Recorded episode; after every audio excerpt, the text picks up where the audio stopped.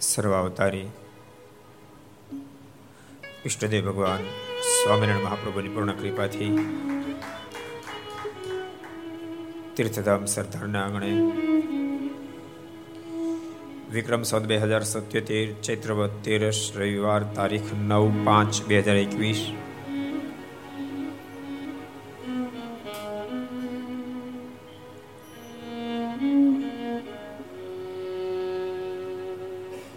સોમનાથ મંદિર વણાવદરનો પાટોત્સવ ચારસો ને આઠમી ઘરસભા અંતર્ગત સમ્રાટ ગ્રંથરાજ શ્રીમદ સત્સંગજીવની દિવ્ય પારાયણ. એમના અષ્ટમ દિવસે Aastha Bhajan channel Laksh channel, Kartavya channel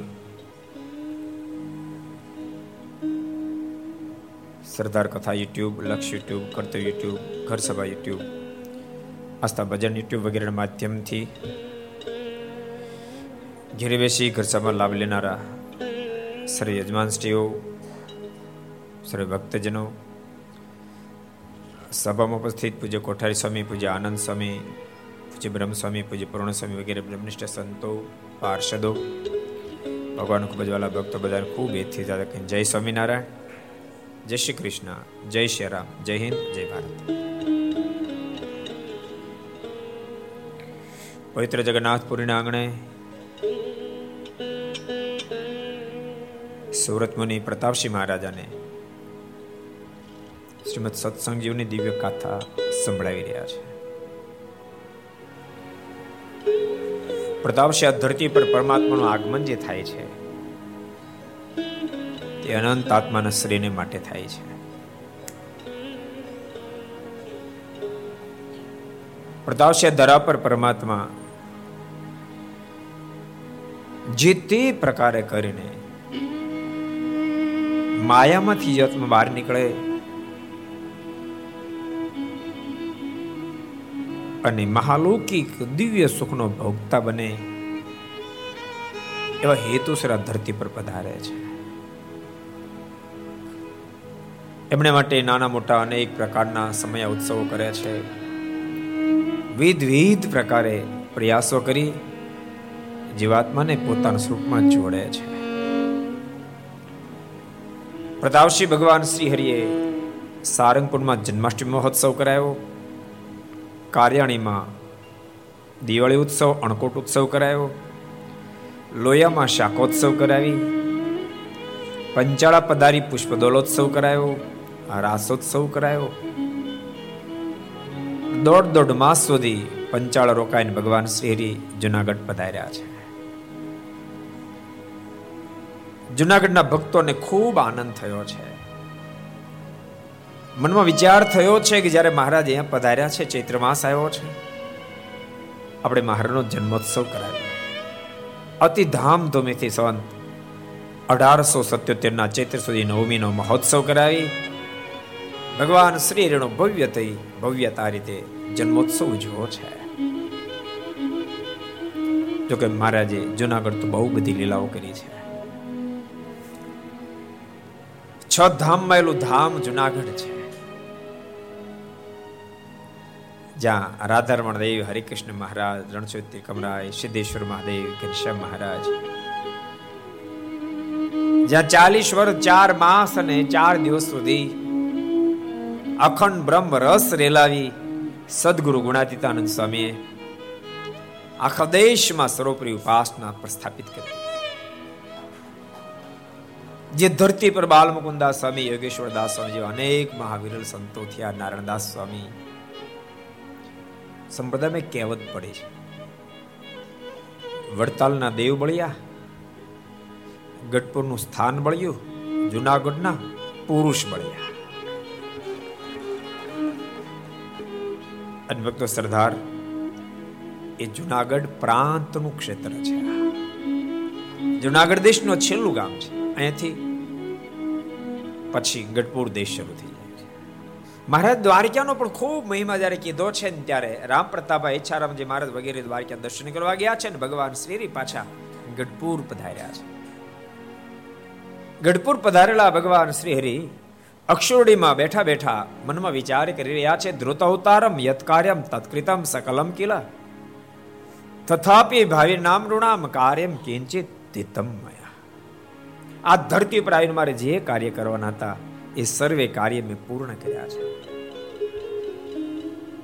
ભક્તો, ભૂલતા નહીં. આ દુનિયામાં કોઈના કામ પૂરા ન થાય, માત્ર એક પરમેશ્વરના જ પૂરા થાય.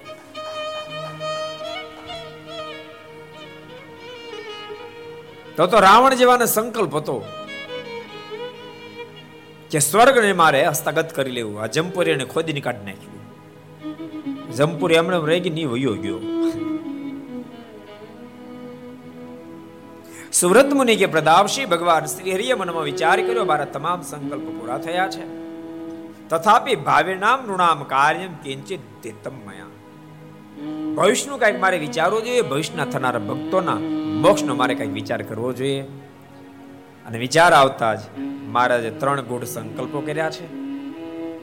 પહેલો સંકલ્પ કર્યો, કારિત્વા મંદિર રાણી મારે હાથે મંદિરો નિર્માણ કરાવવું. બીજો સંકલ્પ કર્યો ધર્મકુંડની અંદર આચાર્ય પદની સ્થાપના કરી, શુદ્ધ ગુરુ પરંપરાનો પ્રારંભ કરાવવું. અને ત્રીજો સંકલ્પ કર્યો, શાસ્ત્ર રચવું અને રચાવડાવવું. ત્રણ સંકલ્પ ભગવાન શ્રી કર્યા છે. અને હજુ તો જે સંકલ્પ કર્યો હું મંદિર બંધાવડાવું. ત્યાં તો અમદાવાદના ભક્ત આવ્યા છે. મારણ દંડ પ્રણામ કર્યા છે. શ્રી પુરવાસી નહીં વિનંતી. શ્રી પુરવાસી નહીં વિનંતી. શ્રી પુરવા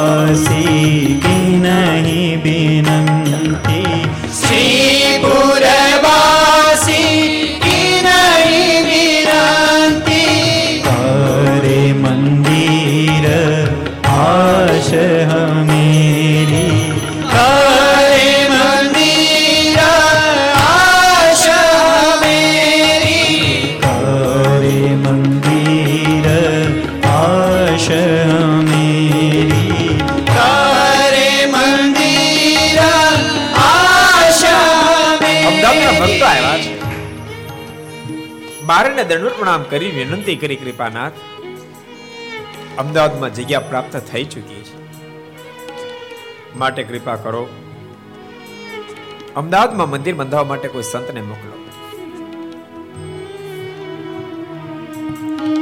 તબ શ્રી હરી ઉચરે ઉમંગે, તબ શ્રી હરી ઉચરે ઉમંગે શ્રી હરિ ઉચરે ઉમંગે તબ શ્રી હરિ ઉચરે ઉમંગે આનંદ સ્વામી જાઓ સંગે આનંદ સ્વામી જાઓ સંગે આનંદ સ્વામી જાઓ સંગે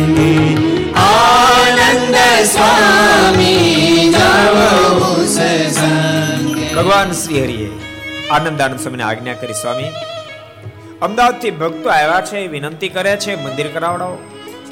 તો સ્વામી, તમારા મંડળની સાથે અમદાવાદ જાઓ, ભવ્ય મંદિર નિર્માણ કરાવો. મંદિર પૂર્ણ થશે, અમે પ્રતિષ્ઠા કરવા આવશું. અને ભગવાન શ્રી હરિની આજ્ઞા થતાની સાથે, પોતાના મંડળની સાથે આનંદાનંદ સ્વામી અમદાવાદ પધાર્યા છે. પ્રતાપસિંહ જોરદાર કાળુપર વિસ્તારની અંદર આનંદાનંદ સ્વામી મંદિરનો પાયો નખાયો છે. જોત જોતાની અંદર મંદિરનું કાર્ય પૂર્ણ થયું. ભગવાન સ્વામિનારાયણને સંદેશો મોકલાવ્યો કૃપાનાથ, આપ પ્રતિષ્ઠા કરવા પધારો અબજો બ્રહ્માના માલિક અનંત સંતો ભક્તોની સાથે અમદાવાદપુર આવ્યા છે. શેખ કાકરિયાથી ભવ્ય સામયું કરીને ભગવાન શ્રી હરિને કાળપુર સુધી લઈ ગયા છે. આનંદાનંદ સ્વામી મહારાજનું હાથ પકડી મંદિર જોવા માટે લઈ ગયા છે. મંદિરને જોઈને મહારાજ બહુ રાજી થયા. સમય અદ્ભુત મંદિર બન્યું છે. મહારાજ ખૂબ રાજીપો ઠાલ્યો છે. અને પ્રતાપસિંહ શુભ મુહૂર્ત જોડાયું છે. સંવંત અઢારસો છોતેર ફાગણ સુધી તૃતીયાનું શુભ મુહૂર્ત આવ્યું છે. હજારો સંતો ભક્તો તેડાવ્યા છે. ખૂબ ધામધૂમીથી સમયો કર્યો છે. નરનારાયણ દેવની સ્થાપના કરી, આરતી ઉતારીને ભગવાન શ્રી તાટક કર્યું. મૂર્તિમાંથી અદ્ભુત તેજના પૂજો પથરાયા છે. હજારો ભક્તોને આ પડી ચૂકી. આ સ્વરૂપની અંદર પ્રગટ ભગવાન શ્રી હરિ બિરાજમાન થઈ ચૂક્યા છે. બોલો શ્રી નારે નારાયણ દેવ ધામધૂમીથી સમય કરી દેવનો ખૂબ મહિમા કહી ભગવાન શ્રી હરિ ફરીને પાછા ગઢપુર પધાર્યા છે. એ જ વખતે ભોજના ભક્ત આવ્યા મારે વિનંતી કરી, કૃપાનાથ, આપ ભુજમાં મંદિર કરવા માટે કોઈ સંતને મોકલો. મહારાજ, ભુજમાં કોઈ સંતને મોકલો? ભગવાન નગરે અસ્માકમ નર નારાયણાલયમ. કાર્ય તો વયમ શિવમ કરીશ્યામો ધનાદિના. આપ જો ભુજમાં કોઈ સંતને મોકલશો તો કૃપાનાથ, અમે તનથી સેવા કરશું, ધનથી પણ સેવા કરશું. ભક્તો, વાત મેં ઘણી ફેરી કથા કીધી છે. કે દાતાર રૂપિયા પછી દાતારી પ્રાપ્ત કરતો નથી. દાતાર તો બાપ એની માની કુખે જન્મ ધારણ કરે છે. ભોજના ભક્તોની પાસે તે દાડે અમીરાઈ નહોતી, પણ તે દાડે દાતારી હતી. એની દાતારીનું દર્શન ભલે આજ આપણને થાય છે. આજ તો આખો સંપ્રદાય સ્વીકાર્ય કરે કે ભુજના ભક્તો દાતાર છે. કારણ કે એક મંદિર એવું નથી શિખરબદ્ધ કે જેમાં ભોજના મંદિર ભક્તોની મોટી સેવા ના આપણા સરદાર મંદિરમાં પણ ભુજના ભક્તોની ખૂબ સેવા આવી છે. એની દાતારી છે. તે દિવસે કશું જ નહોતું. એટલું એટલી બધી ગરીબાઈ હતી. ભુજ, ભુજમાં જેવી ગરીબાઈ હોય ક્યાંય ગરીબાઈ નહીં. એક તો વરસાદ થાય નહીં. વચ્ચે ખાડી આડી. બીજો કાંઈ બિઝનેસ નહીં. વાદળ ને હાનું જઈને બેઠું રહેવાનું. પાણી પડે. વાદળમાં થયો તો કક થાય. એવી પોઝિશન, એવી પોઝિશનમાં એના દાતારીના દર્શન થાય, કૃપાનાથ. આ ભુજમાં કોઈ સંતને મોકલો, અમે તનથી સેવા કરશું ધનથી પણ સેવા કરશું. મને એમ છે, આ શબ્દ સાંભળ્યા તે દાડે જ ભગવાન સ્વામિનારાયણના આશીર્વાદ આને મળી ચૂક્યા છે. કે મારા સંતને તો મોકલું છું, પણ સાથે જાઓ અમીરાય પણ તમને તે મોકલીશ. અને ભક્તો ખરેખર ખૂબ ગરીબ ભુજના ભક્તો હતા. ટક ઠાંડી જાય એટલી એટલી બધી ગરીબાઈ. ભુજ મંદિરના તૃતીય મહંત અક્ષય જીવનદાસ સ્વામી બહુ મોટા સમર્થ સંત થયા. ભુજના ભક્તોની આ ગરીબાઈ દુઃખ જોઈ ન શક્યા સ્વામી. કો અમીર ભક્તો એની પાસેથી રૂપિયા ઉછેના લઈને આ બધાને આફ્રિકા મોકલી દીધા. આફ્રિકાથી ઇંગ્લેન્ડમાં ગયા, ઓસ્ટ્રેલિયામાં ગયા, દુનિયામાં પથરાયા. ખૂબ સુખિયા થયા. પણ સત્સંગ જાળવો તો અહીં મોટો મોટો પ્રોબ્લેમ થઈ જાય. સમજણું? જરાક ધંધા બિઝનેસમાં સેટિંગ થાય તરત માણસ બિલકુલ અપસેટ થઈ જાય. પછી એને મંદિર જવું ન ગમે. એને માળા કરવી ન ગમે. એને પૂજા પાઠ કરવા ન ગમે. આ બધું ધતિંગ લાગે. આ બધું, આ બધો ડ્રામા લાગે એને. આ બધું શું એમ? ભગવાનના ભક્તો ભૂલતા નહીં. ગમે એટલી અમીરાય પ્રાપ્ત થાય અને ગમે તેટલી મોટપ પ્રાપ્ત થાય તો ભગવાનને નહીં છોડશો. જો સુખ્યા થવું હોય તો. ભગવાન નહીં છોડતા બસ.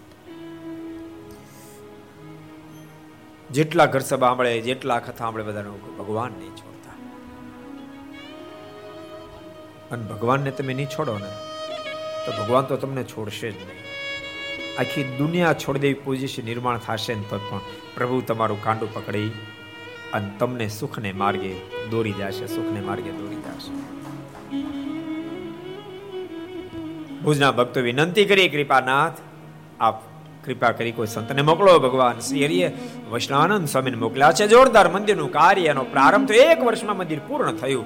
મારને સમાચાર મોકલ્યા કૃપાનાથ પ્રતિષ્ઠા કરો, પધારો. હજારો સંતો ભક્તોની સાથે ભગવાન શ્રી હરિ ભુજ પધાર્યા છે. સંવંત અઢારસો ઓગણએસી ના વૈશાખ સુધી પાંચમ ના દિવસે ભગવાન શ્રી હરિએ નરનાળ દેવની સ્થાપના કરી, પ્રતિષ્ઠા કરીને આરતી કરીને જ્યારે તાટક કર્યું છે, મૂર્તિમાંથી અદ્ભુત તેજના પૂજો પથરાયા, હજારો ભક્તોને આ પડી ચૂકી આ સુખની અંદર પ્રગટ ભગવાન શ્રી બિરાજમાન થઈ ચૂક્યા છે. બોલો શ્રી નારે નારાયણ દેવ. ખૂબ દેવનો મહિમા કહીને ભગવાન શ્રી હરિ પાછા ગઢપુર આવ્યા છે. એ જ વખતે વડતાલથી ભક્તો આવ્યા છે કુબેરજી. જોબન બાપુ, કૃપાનાથ આપ વડતાલમાં મંદિર બંધાવો ભગવાન શ્રી હરે તરત જ અક્ષરાનંદ સ્વામી બ્રહ્માનંદ સ્વામીને મંદિર કરવા માટે વડતાલ મંદિરની કોઈ માંગણી કરે, મારે તરત આ પાડી દે. કારણ કે ભગવાન શ્રી હરિને ખબર છે, મંદિરો હશે તો ઉપાસના રહેશે. ભગવાન સ્વામિનારાયણના શબ્દ છે મધ્યના સત્તાવીસમાં. મંદિરો હશે તો ઉપાસના રહેશે, ભક્તિ રહેશે. અને ભક્તો ભૂલતા નહીં. મંદિરના માધ્યમ વિના સત્સંગ કોઈ ટકે નહીં. સ્વામિનારાયણ સંપ્રદાય દેશ વિદેશમાં ફાલ્યો ફૂલ્યો. એનું કારણ મંદિર છે. દેશ વિદેશોમાં મંદિરો થયા જેને કારણે સત્સંગ અભિવૃદ્ધિ પામ્યો. વિચારો, એકે મંદિર ન હોત તો? તો સ્વામિનારાયણ સંપ્રદાય કદાચ આથમવાની તૈયારી સ્વામિનારાયણ સંપ્રદાય જે મંદિરથી ટીક્યો છે એમ આખો હિન્દુ ધર્મ પણ બાપ મંદિરને આધારે ટીક્યો છે. એક પણ મંદિર ન હોત, સ્વામિનારાયણ મંદિર ન હોત, વૈષ્ણવ હવેલી ન હોત, રામજી મંદિર ન હોત, શિવાલય ન હોત, માતાજી મંદિર ન હોત, એક પણ મંદિર ન હોત તો? આપણે એક હિન્દુ ન હોત. મંદિરો એ જ આપણી સંસ્કૃતિને, આપણા સંસ્કારને જળવાયા છે. માટે ભગવાનના ભક્તો મંદિરને ક્યારેય ગૌણ નહીં સમજશે. મંદિરની મહત્તા આજે જ આપણે સમજીએ ને, આદિ અનાદિ કાળથી મંદિરની મહત્તા, એક મંદિરની શું મહત્તા છે? એ એક અદ્ભુત પ્રસંગ તમને સંભળાવું. બુરાનપુરની અંદર ઘટેલી ઘટના. શિવરાત્રિનો સમય હતો. અને શિવરાત્રિ નો સાંજનો સંધ્યાનો સમય આથમી ચૂક્યો હતો. મશાલો ચારે બાજુ ઝગમગતી હતી. અને આજે શિવાલયની અંદર શિવરાત્રી જેવો પવિત્ર દિવસ હોવાને કારણે બુરાનપુરની મહાન નર્તકી ઉદયગીરી આજ પોતાની બધી જ કલા વાપરી શિવાલયમાં નૃત્ય કરી રહી હતી. હજારો લોકોને જોવા માટે ખાંગા થઈ ગયા હતા, કારણ કે ઉદયગીરીનું નૃત્ય ચારે બાજુ ફેમસ હતું. અને એ નિત્ય તો અનેક કામી પુરુષોને આવરવા માટે એને સંતોષ આપવા માટે નૃત્ય કરતી હતી. પણ આજ તો કૈલાસપતિને રીઝવવા માટે મંદિરમાં આજ નૃત્ય કરી રહી હતી. પોતાની સર્વે કળા વાપરી રહી હતી. ત્યાં અચિંતા સમાચાર મળ્યા, ભાગો ભાગો, ઔરંગઝેબ મંદિરને તોડવા માટે આવી રહ્યો છે. અને સમાચાર સાંભળતાની સાથે એ આનંદમાં ખલેલ પડે બધાએ ભાગા ભાગી કરી. પોતાની જાન બચાવ બધા અલગ અલગ રીતે સંતાયા. ઉદયગીરે પણ નૃત્ય અટકાયું અને મંદિરના થાંભલા નાડી ઊભી રહી ગઈ. ઔરંગઝેબ ત્યાં હાજર થયો. એના સિપાહીઓને આજ્ઞાઓ કરી તોપો મંડાણી જોત જોતામાં ભવ્ય મંદિરને ખંડેર કરી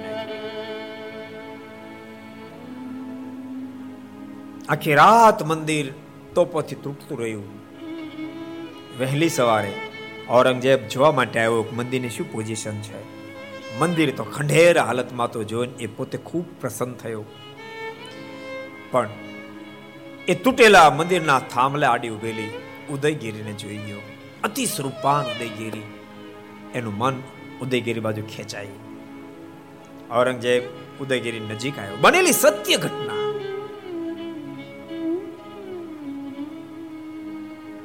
ઉદયગીરીને કહ્યું છે કે તું મારી બેગમ બની જા. બધા સુખ અને શાયબી તારે શરણે અર્પણ કરી દઈશ. મારી સાથે આવવા તૈયાર છો?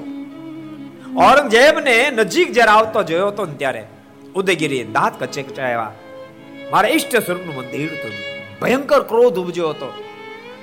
પણ અતિ હોશિયાર હતી. મનમાં વિચાર થયો, ક્રોધ કરી શું અર્થ છે? અને કદાચ હું ક્રોધ કરું તો આનું બગાડી પણ શું શકું? હું કાંઈ ન બગાડી શકું. ઔરંગઝેબ જ્યારે નજીક આવ્યો ત્યારે ક્રોધને દબાઈ દઈ અને ઉદયગીરીએ મંદ હાસ્ય કર્યું. ઔરંગઝેબ એક તો રૂપમાં ખેંચે અને એમાં હાસ્ય કર્યું. ઉદયગીરીને કહી દીધું, તું મારી બેગમ બની જા, બધું સુખ તારે શરણમાં આવશે. મંજૂર છે. ઉદયગીરે માથું ધણીને હા કીધી બે અશ્વો મંગાવવામાં આવ્યા. એક અશ્વ પર ઔરંગઝેબ બેઠો, બીજા અશ્વ પર ઉદયગીરી બેઠી. આખું સૈન્ય છેક દિલ્હી પહોંચ્યું.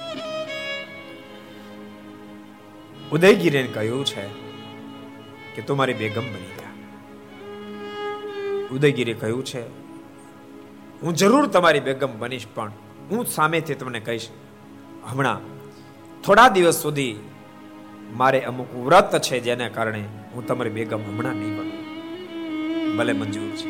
સુંદર મહેલમાં ઉતારો આપ્યો. ઔરંગઝેબ એક જગ્યાએ ચડાઈ કરી, ત્યાં ભવ્યનો વિજય થયો. એ વિજયમાં એની રેતને પુષ્કળ દાન દક્ષિણા આપતો હતો. અતિ મોજમાં ઔરંગઝેબ હતો. પણ ઔરંગઝેબનું એક મન ઉદયગીરીમાં રોકાયેલું હતું. બધાને ત્યાં એ ભેટો અર્પણ કરતો હતો, જેને કારણે ઔરંગઝેબનો ચારે ચારે બાજુ જે જે કાર થતો હતો. એનું સન્માન થતું હતું. એ સન્માનને ઝીલતો ઝીલતો ઝીલતો ઔરંગઝેબ ઉદયગીરીની પાસે આવ્યો. ઉદયગીરીએ ઉદાસ બેઠેલી ઉદયગીરીએ ઔરંગઝેબને આવતા જોતાની સાથે ચહેરો બદલ્યો. મુંદ હાસ્ય કર્યું. ઔરંગઝેબે હાથ છોડ્યા. ઉદયગીરી તારી પાસે ભીખ માગું છું. તું જલ્દી કરી મારી બેગમ પર ઉદયગીરીએ કહ્યું છે કે નામદાર આપ તો ચક્રવર્તી રાજી પુરુષને ભીખ ન માંગવાની હોય. હું વળી એવી ક્યાં મોટી છું મારી પાસે ભીખ માંગવી પડે? મેં તમને કીધું ને કે એક દાડો જરૂર તમારી બેકઅપ બની પણ ક્યારે તમને ટાઈમ આવે ઉદયગીરીના મુખમાંથી શબ્દો નીકળ્યા છે ટાઈમ કેમ આપો? કેમ? ટાઈમ તારે આપવો પડશે. ઉદયગીરી બોલી છે કે મારો એક સંકલ્પ છે, જ્યાં સુધી પૂરો ન થાય, ત્યાં સુધી હું આપની સાથે નિકાહ નહીં પડી શકું. આપની બેગમ નહીં બની શકું. તો બોલ ને શું સંકલ્પ છે? આપ ઘડીમાં તારો સંકલ્પ પૂરો થશે. નમદાર, આપ ધારો તો મારા સંકલ્પને જરૂર પૂરો કરી શકો, પણ કહેતા મારી જીભ ઉપડતી નથી. હું કેમ આપને આગળ રજૂ કરું? અરે બોલી જાતું આસમાન પાતળ એક કરી નાખીને તારા સંકલ્પને પૂરો કરીશ. બતાવી શું તારો સંકલ્પ છે? ઉદયગીરીના મુખમાંથી શબ્દ નીકળ્યા. નામદાર જે શિવાલયને આપે, બુરાનપુરની અંદર તોડી નાખ્યું ધરાશય કર્યું. ત્યાં હું નૃત્ય કરતી હતી. દરેક શિવરાત્રિ નૃત્ય કરું. આ મારું સોમું નૃત્ય હતું. આ સોમા નૃત્યની અંદર મેં મારી બધી જ કળા વાપરી હતી. આ નૃત્ય મારે પૂર્ણ કરવું હતું. એવો મારો કોડ અંદરનો હતો, હૃદયનો. એ કોડ મારો અધૂરો રહ્યો. અડધે નૃત્ય પહોંચ્યું. અને આપ આવ્યા શિવાલયને તોડ્યું. મારું નૃત્ય અધૂરું છે પૂરું ન થાય. ત્યાં સુધી હું આપની સાથે નિકાહ નહીં પડી શકું. અરે, પણ એમાં કઈ મોટી વાત? આજ આપણે કાર્યક્રમ ગોઠવી નાખીએ. આજ મહેફિલ ગોઠવીએ. અને સોમણ નૃત્ય પૂરું કરી દે. ઉદયગીરે કહ્યું છે કે, નામદાર, માફ કરજો. અહીંયા નૃત્ય નહીં થાય. તો? નૃત્ય થાય તો શિવાલય માસ થાય. આપ હું કેમ કહું આપને? આપ ફરીને એવું ભવ્ય શિવાલય બનાવી આપો. એ શિવાલય મેં કરો મારું સમૂહ નૃત્ય પૂર્ણ કરું અને પછી હું આપની બેગમ થઈશ. ઔરંગઝેબને તો ભારે કઠિન પડ્યું. કારણ કે હિન્દુનું મંદિર બનાવવાનું અને પોતે તોડેલું પાછું બનાવવાનું. પણ ઉદયગીરીને આધીન ઔરંગઝેબ બની ચૂક્યો હતો. ઔરંગઝેબના મોઢામાંથી શબ્દ નીકળ્યા, ઉદયગીરી તારી માંગણી તો ભારે કઠિન છે. પણ તેમ છતાં જા તાર રીઝવવા માટે હું શિવાલય બનાવી આપું છું. હજારો કારીગરોને કામે લગાડ્યા. તમને ખબર છે પથ્થરના મંદિરની અંદર કેટલો ટાઈમ દસ દસ વર્ષ સુધી જ્યારે કામો ચાલે ત્યારે એક એક મંદિર પૂર્ણ થાય. એમાં કેટલા કારીગરો કામ કરતા હોય. આપણું આ મંદિર છે. તમે બધા ઘેરે બેઠા બેઠા પણ જોઈ શકો છો. આ મંદિરના તમને દર્શન થઈ રહ્યા છે. આ પણ વર્ષો સુધી કામ ચાલ્યું છે અહીંયા જાવદેગીરી તારા રાજીપાને માટે રાજી કરવા માટે હું શિવાલય બનાવું છું. હજારો કારીગરોને કામે લગાડ્યા. જોત જોતામાં મંદિરનું કાર્ય પૂર્ણ થયું. ધામધૂમીથી પ્રતિષ્ઠા વિધિ પણ થયો. ઔરંગઝેબે કીધું છે કે તારું નૃત્ય જલ્દી કરીને મારો સંકલ્પ પૂરો કરે. ઉદયગીરી કીધું, વાંધો નહીં. અને ઉદયગીરી બુરાનપુરની અંદર આવી છે. ફરી શિવરાત્રિનો દિવસ છે. ઉદયગીરીએ ફરી નૃત્યનો પ્રારંભ કર્યો. બુરાનપુરના તમામ લોકો નૃત્ય નિહાળવા માટે ખડા થઈ ગયા છે. ઔરંગઝેબ પણ આંખનું મટકું માર્યા વિના ઉદયગીરીનું નૃત્ય જોઈ રહ્યો છે અનેક પ્રકારના સ્વપ્ન સેવી રહ્યો છે. જાણે સ્વર્ગમાંથી અપશ્ર આવી નૃત્ય કરતી એવી કળા ઉદયગીરી વાપરી છે. લોકો મટકું ન મારી શકે એ પોઝિશન નિર્માણ થશે અને નૃત્ય પૂરું થતા થતા ચારે બાદ જે જે કાર જ્યાં થયો, ઉદયગીરી દોટ મૂકી શિવાલયને ભેટી પડી. પોતાની આંગળીમાં અંગૂઠી પહેરી છે. કાતિલ ઝેર એમાં રાખેલું છે. એ અંગૂઠીને ચૂસી લીધી અને ઘડીના છઠ્ઠા ભાગમાં પ્રાણનો ત્યાગ કરી ઉદયગીરી વિદાય લઈ લીધી. ઔરંગઝેબે દોટ મૂકી, ઉદયગીરી ઉદયગીરી ઉદયગીરી! જ્યાં નજીક ગયો, ત્યાં તો ઉદયગીરીનું માત્ર ખોળિયું પડ્યું હતું. ઉદયગીરીનો આત્મો તાલોકમાંથી વિદાય લઈ ચૂક્યો અને ઇતિહાસે નોંધ લીધી, હિન્દુ અનેક મંદિરોને તોડનાર ઔરંગઝેબની આંખ પણ ભીની થઈ ગઈ. અને ઔરંગઝેબના મોઢામાંથી શબ્દો નીકળ્યા, મને ખબર નહોતી કે હિન્દુઓ એના મંદિરને આટલો પ્રેમ કરે છે. મને જો ખબર હોત કે હિન્દુ પ્રજા એના મંદિરને આટલો પ્રેમ કરે છે તો ઉદયગીરી એક પણ મંદિર તોડત નહીં. પ્રજા આજે તારા સન્માનમાં હું પ્રતિજ્ઞાબદ્ધ બનું છું. આજ પછી એક પણ હિન્દુ મંદિરને હું કાકરી પણ નહીં ખેરવું આ મારી પ્રતિજ્ઞા છે. અને ઔરંગઝેબનું જીવન કવન જેણે વાંચ્યું છે ને ખબર હશે? પણ જિંદગીમાં ઔરંગઝેબ એક પણ મંદિર ઉપર ક્યારે હુમલો કર્યો નથી, મંદિર તોડ્યું નથી. જેટલા ઘર સભા સાંભળે, એટલા પારણ સાંભળે બધા સાવધાન સાંભળજો. એક ભારત દેશની નર્તકી ભારત દેશની નર્તકી, એને જો મંદિરનો આટલો મહિમા હોય, અને આપણે હિન્દુ થઈને ક્યારેક ક્યારેક મંદિરનું ખંડન કરીએ, નથી લાગતું કે આપણે થાપ ખાઈ રહ્યા છીએ? મંદિરમાં થાય સેવા કરો, ન થાય તો પોતાની મરજી, પોતાને મુબારક. પણ ક્યારેય મંદિરનું ખંડન મહેરબાની કરીને કરશો નહીં. આજ ભગવાન શ્રી એક પછી એક એક પછી એક મંદિરો નિર્માણ કરી રહ્યા છે. આજે ભક્તો, આ કથા કહેવાનો આનંદ એટલા માટે વિશેષ આવે છે. ભગવાન શ્રી હરિ મંદિરનો મહિમા સમજાવતા એક પછી એક મંદિર બનાવી રહ્યા છે અને આજ આપણે ડિસેમ્બરમાં જેની ભવ્ય મૂર્તિ પ્રતિષ્ઠા થવાની છે, એ મંદિરે નિજ મંદિરમાં બેસી આજ આપણે દિવ્ય કથાને સાંભળી રહ્યા છીએ. સુરત મુનિ કે પ્રતાપસિંહ ભગવાન શ્રી હરિએ અક્ષયાનંદ સ્વામી અને બ્રહ્માનંદ સ્વામીને આજ્ઞા કરી જાઓ સ્વામી, વડતાલમાં મંદિર નિર્માણ કરાવો. બંને સંતો વડતાલ આવ્યા છે પોતાના મંડળની સાથે. ભગવાન સ્વામિનારાયણ કીધું તો એક શિખરનું મંદિર બનાવજો. બ્રહ્માનંદ સ્વામી તો નવ શિખરના મંદિરના પાયા નાખ્યા. નવ શિખરના પાયા નાખ્યા ને ત્યારે જેને એક પાય નહોતી આપી એને મારને ફરિયાદ કરી. અને ફરિયાદ હંમેશી જ કરે.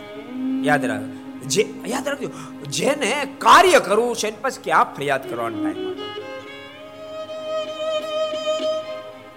ફરિયાદ એ કરે જેને કઈ કરવું જ નથી. ઓલો પ્રસંગ છે ને, કાર્યાણીનો સંગ નહોતો આવ્યો? ગઢપુર? રસોઈ આપવા માટે. મારે કે મારે રસોઈ આપી, મારે કે રસોઈ રહેવા દો મંદિરનું કામ ચાલે છે.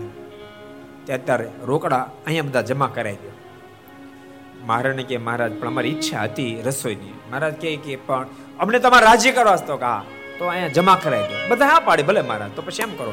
પણ એક જણો ઊંચાઈ કયો મળ્યો સાલા એ નહીં હો રસોઈ જ આપવાની, બીજી વાત નહીં. નક્કી કર્યું નક્કી કર્યું, એમાં કાંઈ ફેરફાર ન થાય. આખા ગામની સમૂહની રસોઈ હતી. મારે એક કામ કરો. બધા જેટલો ફાળો ભેળો કરીને આપ્યો હોય, ઢગલો કરો રૂપિયાનો ઢગલો કરાયો. રાણી શિકાર રૂપિયાનો સમય. મારે કે જેણે જેટલો ફાળો લખાયો, એને લિસ્ટ બોલતા જાવ લેતા જાઓ. લિસ્ટ બોલે કાનજીભાઈ, મંજીભાઈ, સાત રૂપિયા ઉપાડો. હરખાભાઈ, ત્રણ રૂપિયા ઉપાડો. એમ કરતા કરતા કરતા કરતા, અને તો સહજ છે. જેની મોટી રકમ, એનું પેલું નામ હોય. પેલા પચીસ રૂપિયા વાળા આવ્યા, પછી વીસ રૂપિયા વાળા આવ્યા, પછી પંદર વાળા આવ્યા દસ વાળા આવ્યા પાંચ વાળા આવ્યા, બે રૂપિયા વાળા એક રૂપિયા વાળા આવ્યા.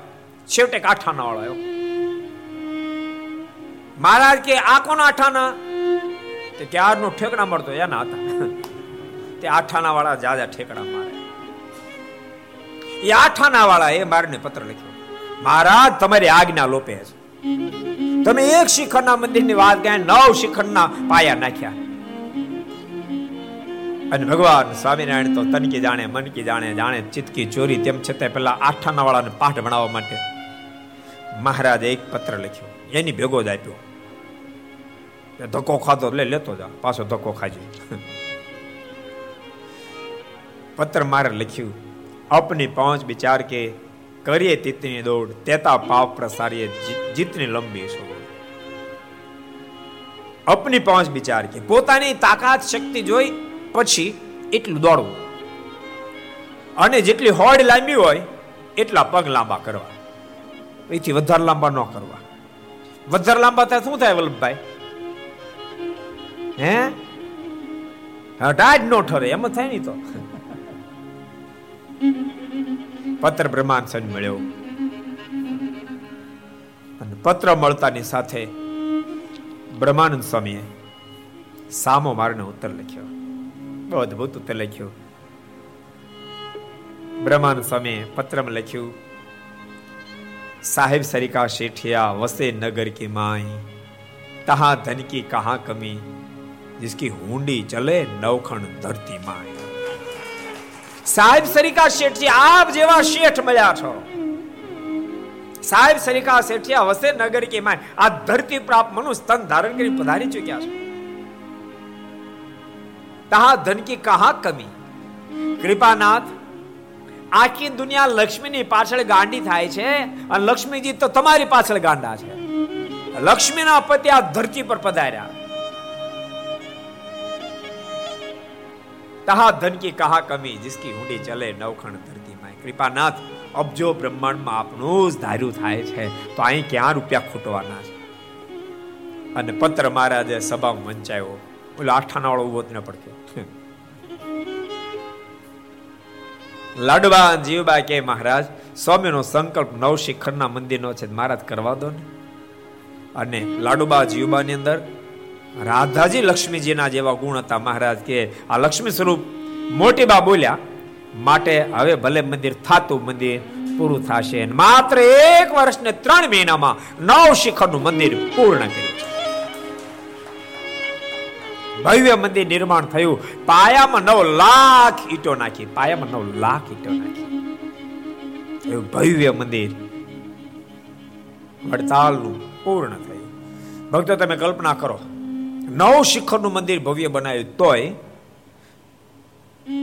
પૂનમે એકાદશીએ ઠાકોરજી દર્શન થાય થાય ને મુકટ ના થાય. અને ધક્કામાં સોસરું નીકળી જવું પડે, એટલી પબ્લિક હોય. લાખોની સંખ્યામાં લોકો ઉભરાતા હોય. એક શિખર નો તો ખાલી શિખરના દર્શન કરવાના રહ્યા અંદરનો તો કોઈ સ્કોપ જ નહોતો. સુરત મને કે, પ્રદાવશી, મંદિર પૂર્ણ થતા ભગવાન શ્રી હરિને આમંત્રણ મોકલ્યું કૃપાનાથ, મંદિર પૂર્ણ થયું આપ પ્રતિષ્ઠા કરવા પધારો. અબજો બ્રહ્માના માલિક અનેક સંતો ભક્તોની સાથે વડતાલ પ્રતિષ્ઠા કરવા પધાર્યા છે. અન સંવંત અઢારસો એક્યાસી ના કારતક સુધી દ્વાદશી સુંદર મુહૂર્ત શોધાયું છે.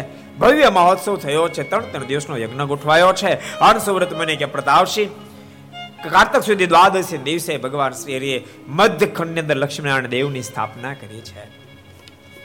જમણી બાજુએ રાધા કૃષ્ણદેવ અને પોતાનું સ્વરૂપ હરિકૃષ્ણ મારી સ્થાપના કરી. ડાબી બાજુએ ધર્મ ભક્તિ વાસુદેવ નારાયણની સ્થાપના કરી છે. અને લક્ષ્મીનારાયણ દેવની સ્થાપના કરીને ભગવાન સ્વામિનારાયણે આરતી ઉતારી જ્યાં તાટક કર્યું છે, મૂર્તિમાં અદભુત તેજના પૂજા પથરાયા. હજારો ભક્તોના આ પડી ચુક્યા સુધી પ્રગટ મહારાજ બેદમાન થઈ ચુક્યા છે. બોલો, શ્રી લક્ષ્મી નારાયણ દેવ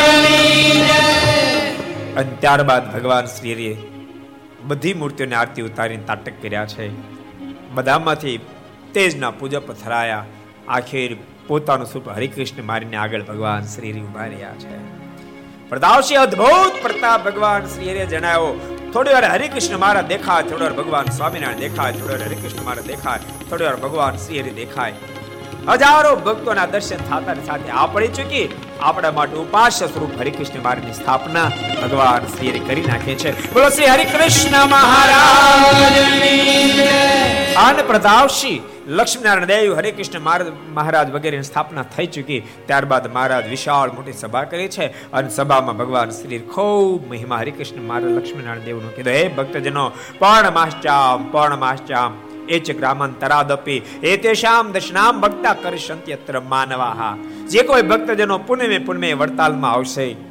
અમારો સ્વરૂપ હરિકૃષ્ણ મહારાજ લક્ષ્મીનારાયણ દેવના દર્શન કરશે. ભક્તિમ સીતા મુક્તિમ. એના આલોકના સુખની ઈચ્છા છે તો એને આલોકના સુખ આપીશ આલોકના સુખની ઈચ્છા નહીં હોય તો એને હું મારું દિવ્ય ધામ આપીશ. ખૂબ મહિમા કહી ભગવાન શ્રી પાછા ગઢપુર પધાર્યા છે. એ વખતે નંદરામ મંછારામ ગોપાલજી વગેરે મહારાજની વિનંતી કરી, કૃપાનાથ, અમે છપ્પે અહીંયા સુધી આવ્યા છે, તો દ્વારકાના દર્શન કરવાની ઈચ્છા છે દ્વારકાધીશના તમે યાત્રા કરી આવ્યા? ભગવાન શ્રી હરિ કે, વાંધો નહીં, કરી આવો. કૃપાનાથ, પણ સાથે કોઈક ને મોકલો તો અમને સથવારો થાય. અને ભગવાન શ્રી હરિએ સચ્ચિદાનંદ સ્વામીની સાથે મોકલ્યા છે. સુવ્રત મુનિ કે, પ્રતાપસિંહ સચ્ચિદાનંદ સ્વામીની સાથે તમામ દ્વારકામાં આવ્યા છે. પણ જ્યાં સ્નાન કરવા ગયા, તો સ્વામી ધ્યાનમાં બેસી ગયા. નંદરામ ગોપાલજી મંચારામે સ્નાન કર્યું. પણ રૂપિયા માગ્યા ગુગલીઓએ. પહેલા રૂપિયા મૂકો, પછી સ્નાન કરવા મળશે રૂપિયા ચૂકવીને સ્નાન કર્યું. બહાર આવીને જોયું તો સ્વામી તો સમાધિમાં હતા મનમાં વિચાર કર્યો, સ્વામી તો ક્યારે જાગશે? નક્કી નહીં. એક કામ કરી આપણે બેટ દ્વારકા જઈ આવ્યા ત્યાં સુધી સ્વામી જાગશે.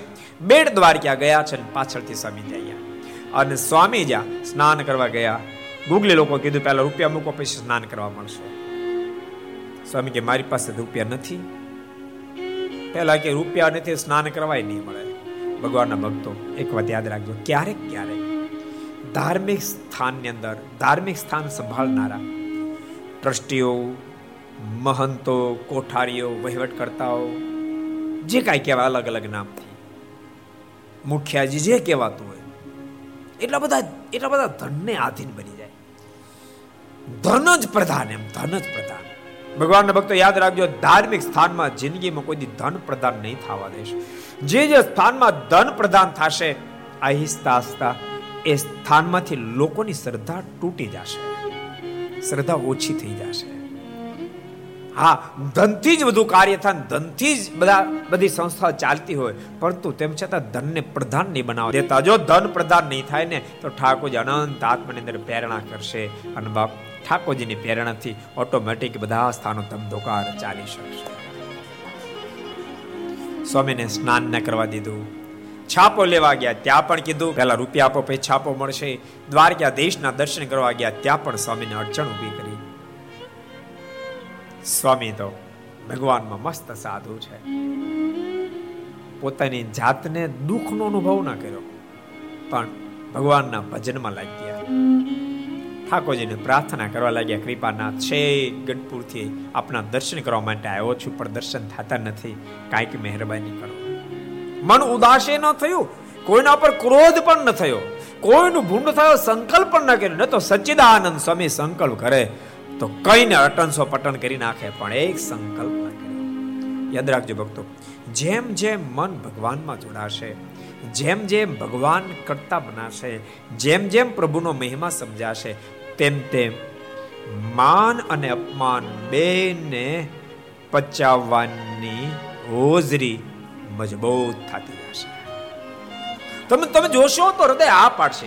પૂરે અનેક મહાન ભક્તો થઈ ગયા. એ તો આદિ અનાદિ કાળથી ભગવાનના ભક્ત ઉપર સદૈવ માટે ઉપદ્રવો થયા છે. મોહમ્મદ પૈગંબરનો અદ્ભુત એક પ્રસંગ તમને સંભળાવું. પોતે ઘેરથી બહાર જાય તો બાજુવાળો પાડોશી એટલો બધો દ્વેષીનો, એને માથે કચરું નાખે. એક શબ્દ મહેમદ પેગમ્બરનો નિત્યનો ક્રમ થયો. સાત આઠ દિવસથી એમાં એક દાડો કચરો ના નાખ્યું. મનમાં વિચાર થયો કેમ એને કચરો ના નાખ્યું? બીજે દાડે ના નાખ્યું? આજે કેમ ના નાખ્યું? એટલે પાડોશી પૂછ્યું. ક્યાં ભાઈ કે બહાર કેમ ગયા? તો કે, ના એ તો માંદો થઈ ગયો છે. બીમાર થઈ ગયો. મહેમદ પૈગંબર એની પાસે ગયા. સામેથી ગયા. અને પેલો સૂતો હોય, એનું મસ્તક દબાવવા માંડે, એની સેવા કરવા માંડે. પેલા આંખ ખોલી.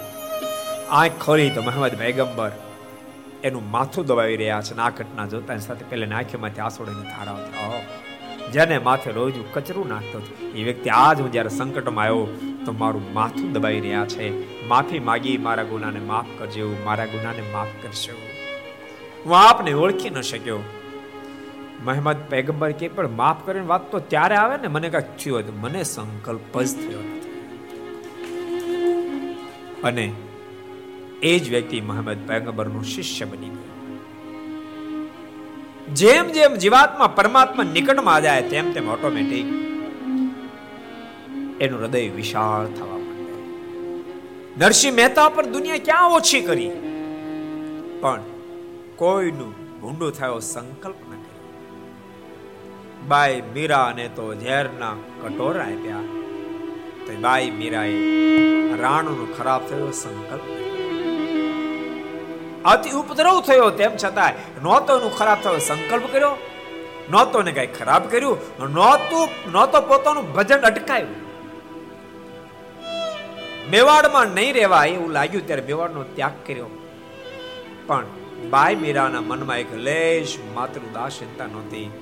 ઉલટાના આનંદમાં મોજમાં બાઈ મીરા તો નાચી ઉઠા અને ગાઈ ઉઠ્યા ऐसी लागी लगन मेरा हो गई मगन ऐसी लागी लगन मेरा हो गई मगन ऐसी लागी लगन मेरा हो गई मगन ऐसी लागी लगन मेरा हो गई मगन वो तो गली गली हरी गुण गाने लगी ऐसी लागी लगन मेरा हो गई मगन ऐसी लागी लगन मेरा हो गई मगन कोई रोके नहीं कोई टोके नहीं कोई रोके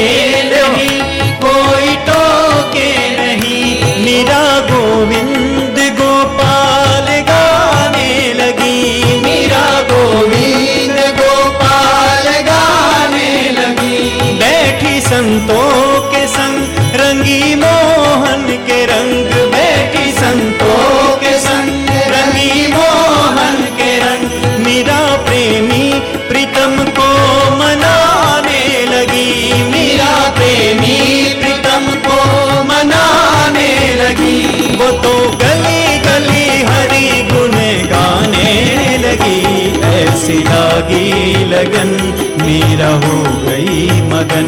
ऐसी लागी लगन, मेरा हो गई मगन।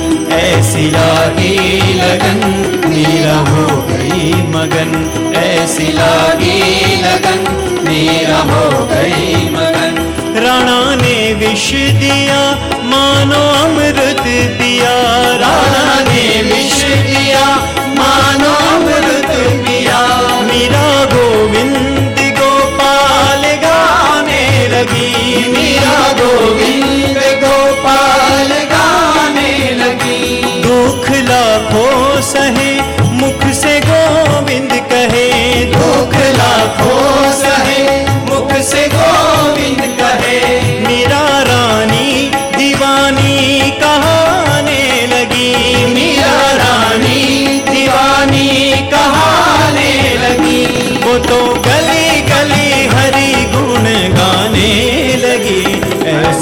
लागी लगन, मेरा हो गई मगन।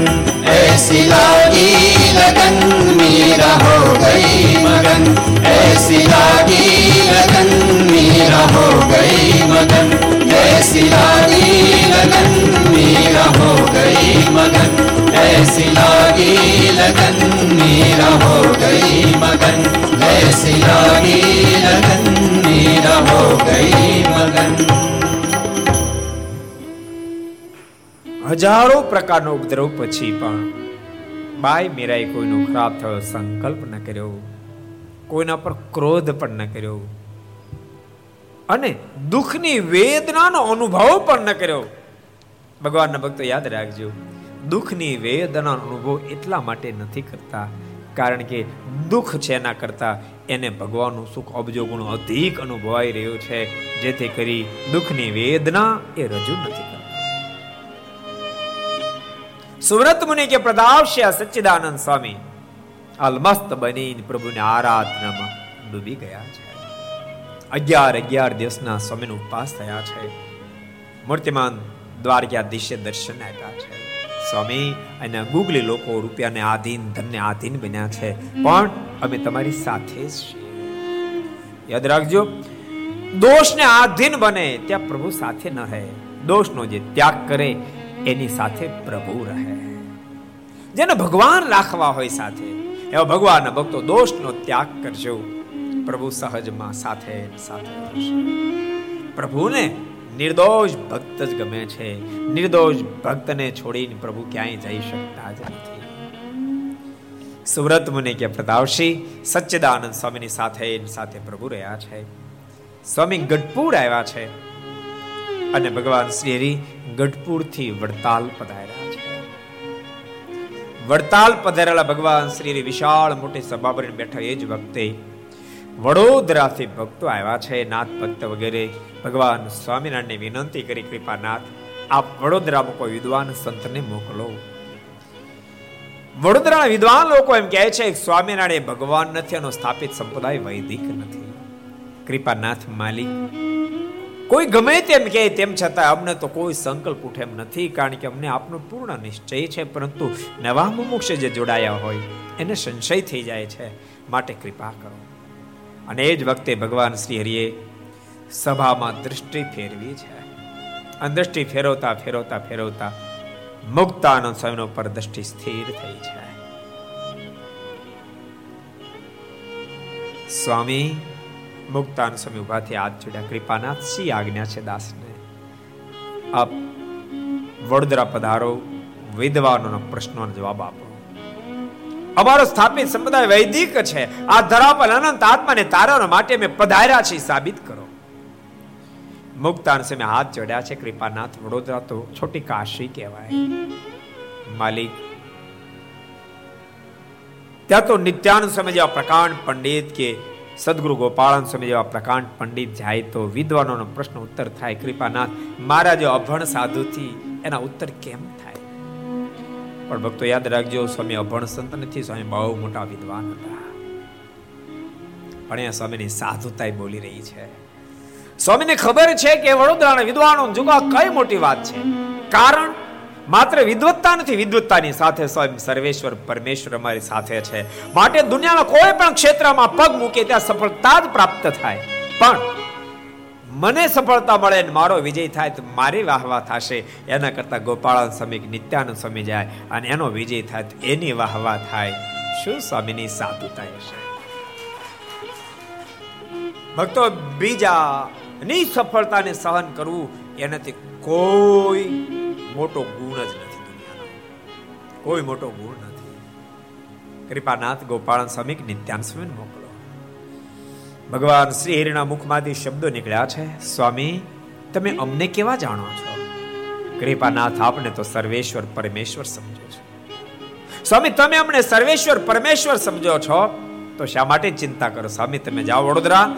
વિદ્વાનો પોસાય તેવા પ્રશ્ન પૂછશે. અમે તમારી જીભના ટેરવા પર બેસી વિદ્વાનોના પ્રશ્નો જવાબ આપશું સ્વામી. વડોદરામાં તમારો વિજય થશે તમારો જે જે કાર થશે. સ્વામી, તમે જાઓ.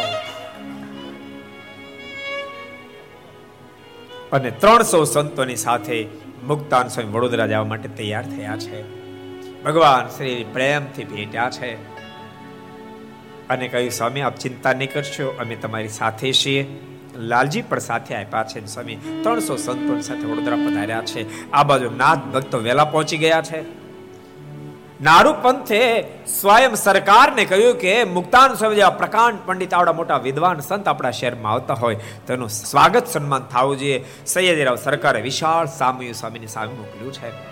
સ્વામી વડોદરામાં જ્યાં પ્રવેશ કર્યો, ગણપતરાવ સામયુ લઈને પહોંચી ગયા છે. સ્વામીને વિનંતી કરી, સ્વામી, કૃપા કરો. હાથી ઉપર સુંદર અંબાડી છે. સ્વયં આપ હાથીની અંબાડીમાં બેસો. સ્વામી, હાથ છેડ્યા અમે સાધુ છે અમે સાધુ હાથી અંબાડી ઉપર ન શુભે આપ બેસો. સ્વામી હું નહીં બેસો. સ્વામી એક કામ કરો. તમે હાથે અંબાડી ઉપર બેસો. અમે બગીમે બેસશું. સ્વામી બગીમ બેઠા છે. ગણપતરાવ હાથી અંબાડી પર બેઠા છે ભવ્ય સામયું શેખ સમયના ઉતારા સુધી ગયું છે. આ બધું આખા વડોદરામાં વાત પથરાઈ ચૂકી છે કે જેવા મહાસમર્થ સદગુરુ ગોપાળન સ્વામી હતા, એવા જ મહાસમર્થ સંત મુક્તાનંદ સ્વામી આવ્યા છે. ભક્તો, એક એક મહાસમર્થ મહાસમર્થ. અને સમર્થ હોવા છતાંય પણ ઝરણા કરે અને સમર્થ હોવા છતાંય પણ બાપ દાસ બનીને બધા જીવન જીવે. પરસ્પરનો પ્રેમ પણ અગાધ, પ્રેમ પણ અગાધ છે. ગોપાળાનંદ સ્વામીનો મહિમા સાંભળીને મુક્તાન સ્વામી રાજી થાય મુક્તાન સ્વામી મહિમા સાંભળીને ગોપાલ સ્વામી રાજી એવું નિર્માણ અદ્ભુત ભગવાન શ્રી હરિએ કરાયું છે. યાદ રાખજો, ભગવાન સ્વામિનારાયણે અદ્ભુત અદ્ભુત નિર્માણો કરાય છે. પણ બધાથી મોટા મોટો અદ્ભુત ભગવાન સ્વામિનારાયણ નિર્માણ હોય ને, તો પરસ્પરનો મહિમા ભગવાન સ્વામિનારાયણ જે સમજે, બધા કરતા અદ્ભુત નિર્માણ, બધા કરતા અદ્ભુત. બોલો, પ્રસંગ તમે સાંભળ્યો છે એક ફેરી સદગુરુ મુક્તાનંદ સ્વામી એક મહિના સુધી ઉમરેઠ રોકાયા હરિભક્તો ખૂબ સુખ આપ્યું કથા વાર્તા કરી છેક મહિના પછી ભગવાન શ્રી હરિની આજ્ઞા થતા નિત્યાનંદ સ્વામી ઉમરેઠ પધાર્યા એ પણ એક મહિના સુધી રોકાયા અને સ્વામી પણ ખૂબ કથા વાર્તા કરી હરિભક્તો સુખ આપ્યું નિત્યાનંદ સ્વામી જ્યારે વળાવતા હતા ત્યારે હરિભક્તો બોલ્યા કે મારે બહુ મોટી દયા કરી અને મુક્તાન સ્વામી મોકલ્યા હતા સ્વામીએ ખૂબ કથા વાર્તાથી બધાને આનંદિત કર્યા. સ્વામી આવ્યા, એથી કરી ખૂબ આનંદ આવ્યો, ખૂબ સમાજ થયો. અમને સ્વામી એક ક્ષણ ભૂલાતા નથી. નિત્યાનંદ સ્વામીને આ વાત કીધી. ત્યારે નિત્યાનંદ સ્વામીના મોઢામાંથી શબ્દ નીકળ્યા, કેમ ભૂલાય મુક્તાનંદ સ્વામી જેવા સંત? મુક્તાન સમય જેવા તો મુક્તાન સ્વામી એક જ આ ધરતી પર છે, બીજા કોઈ નથી. તો પછી તમને ક્યાંથી એવા સંતના બીજાના દર્શન થાય? અને આટલા શબ્દ સાંભળતાની સાથે હરિભક્તો હાથ જોડી ગયા. અને હાથ જોડીને કે, સ્વામી, જેવા મુક્તાનું સ્વામી છે, એવા જ આપ પણ છે. એક રોમ માત્રની આપની અંદર કચાશ નથી. યાદ રાખજો. ખરેખર મુક્તાન સ્વામીથી એક રોમ માત્ર નિત્યાન સ્વામીને કચાશ નો જ કહેવાય. પણ મુક્તાન સ્વામીની મહત્તા જે પચાવી, એ જો ન પચાવ્યો તો નિત્યાન સ્વામી પોતાના સ્થાનમાંથી બાપ હટી આ સદગુરુ ગોપાલ સ્વામીની મહત્તા આખા વડોદરાના લોકો સમજે છે. એ બધા એના મોઢામાંથી શબ્દ નીકળવા માંડ્યા. જેવા મહાસમર્થ ગોપાલ સ્વામી એવા જ મહાસમર્થ સંત. મુક્તાન સ્વામી આવ્યા ચાલો દર્શન કરવા જઈએ. લોકો બહુ દર્શન કરવા માટે આવવા માંડ્યા. સ્વામીના દર્શન કરી, સ્વામીને મુક્ત થકી કથા વાર્તા સાંભળી બધા ખૂબ રાજી થાય છે. આજે એક મને વિચાર આવ્યો કોઈ મેં કીધું, ભગવાન સ્વામિનારાયણના સમકાલીન સમયમાં શ્રેષ્ઠ હરોળમાં જે સંતો છે, પાંચ હજારમાં શ્રેષ્ઠ હરોળમાં એ મહદંશ બધા જ બ્રાહ્મણ છે. ટોપ લેવલે બેઠેલા સદગુરુ ગોપાલ સ્વામી એ બ્રાહ્મણ જ્ઞાતિમાં પ્રજ્ઞા છે. એવા જ મહાસમર્થ સંત સદગુરુ ગુણાતીતાન સ્વામી એ પણ બ્રાહ્મણ જ્ઞાતિમાં પ્રજ્ઞા છે. યાદ રાખજો, એક ઐશ્વર્યની મૂર્તિ, તો બીજા સાધુતાની મૂર્તિ મુક્તાન સ્વામી, એ પણ બ્રાહ્મણ જ્ઞાતિમાં. ત્રીજા જ્ઞાનની મૂર્તિ હજારો લોકોને ભગવાન ઓળખાવી દીધા. એવા સદગુરુ ગુણાતીતાન એ પણ બ્રાહ્મણ. મહાપ્રકાંડ પંડિત નિત્યાંશ એ પણ બ્રહ્મ બાળક છે. સત્સંગીઓના રચયતા શતાંશ, એ પણ બ્રહ્મ બાળક છે. સત્સંગીઓના મહાન વક્તા સુરત મુનિ, એ પણ બ્રાહ્મણ છે. ભગવાન સ્વામીને જમણી ભૂજા, એવા શુકાંશન એ પણ બ્રાહ્મણ છે. એટલે એક એક મોટા મોટા સંતો જોશો તો બ્રાહ્મણોને ઘેરે પ્રગટ્યા છે. એટલે મારાના સમકાલીન સમયમાં બ્રાહ્મણોમાં ખૂબ સત્સંગ હશે એવું લાગે. ધર્મ સ્વામી તમારું હું માનું છું? હશે કે નહીં બ્રાહ્મણોમાં સત્સંગ? મારાના સમયમાં. બહુ સત્સંગ છે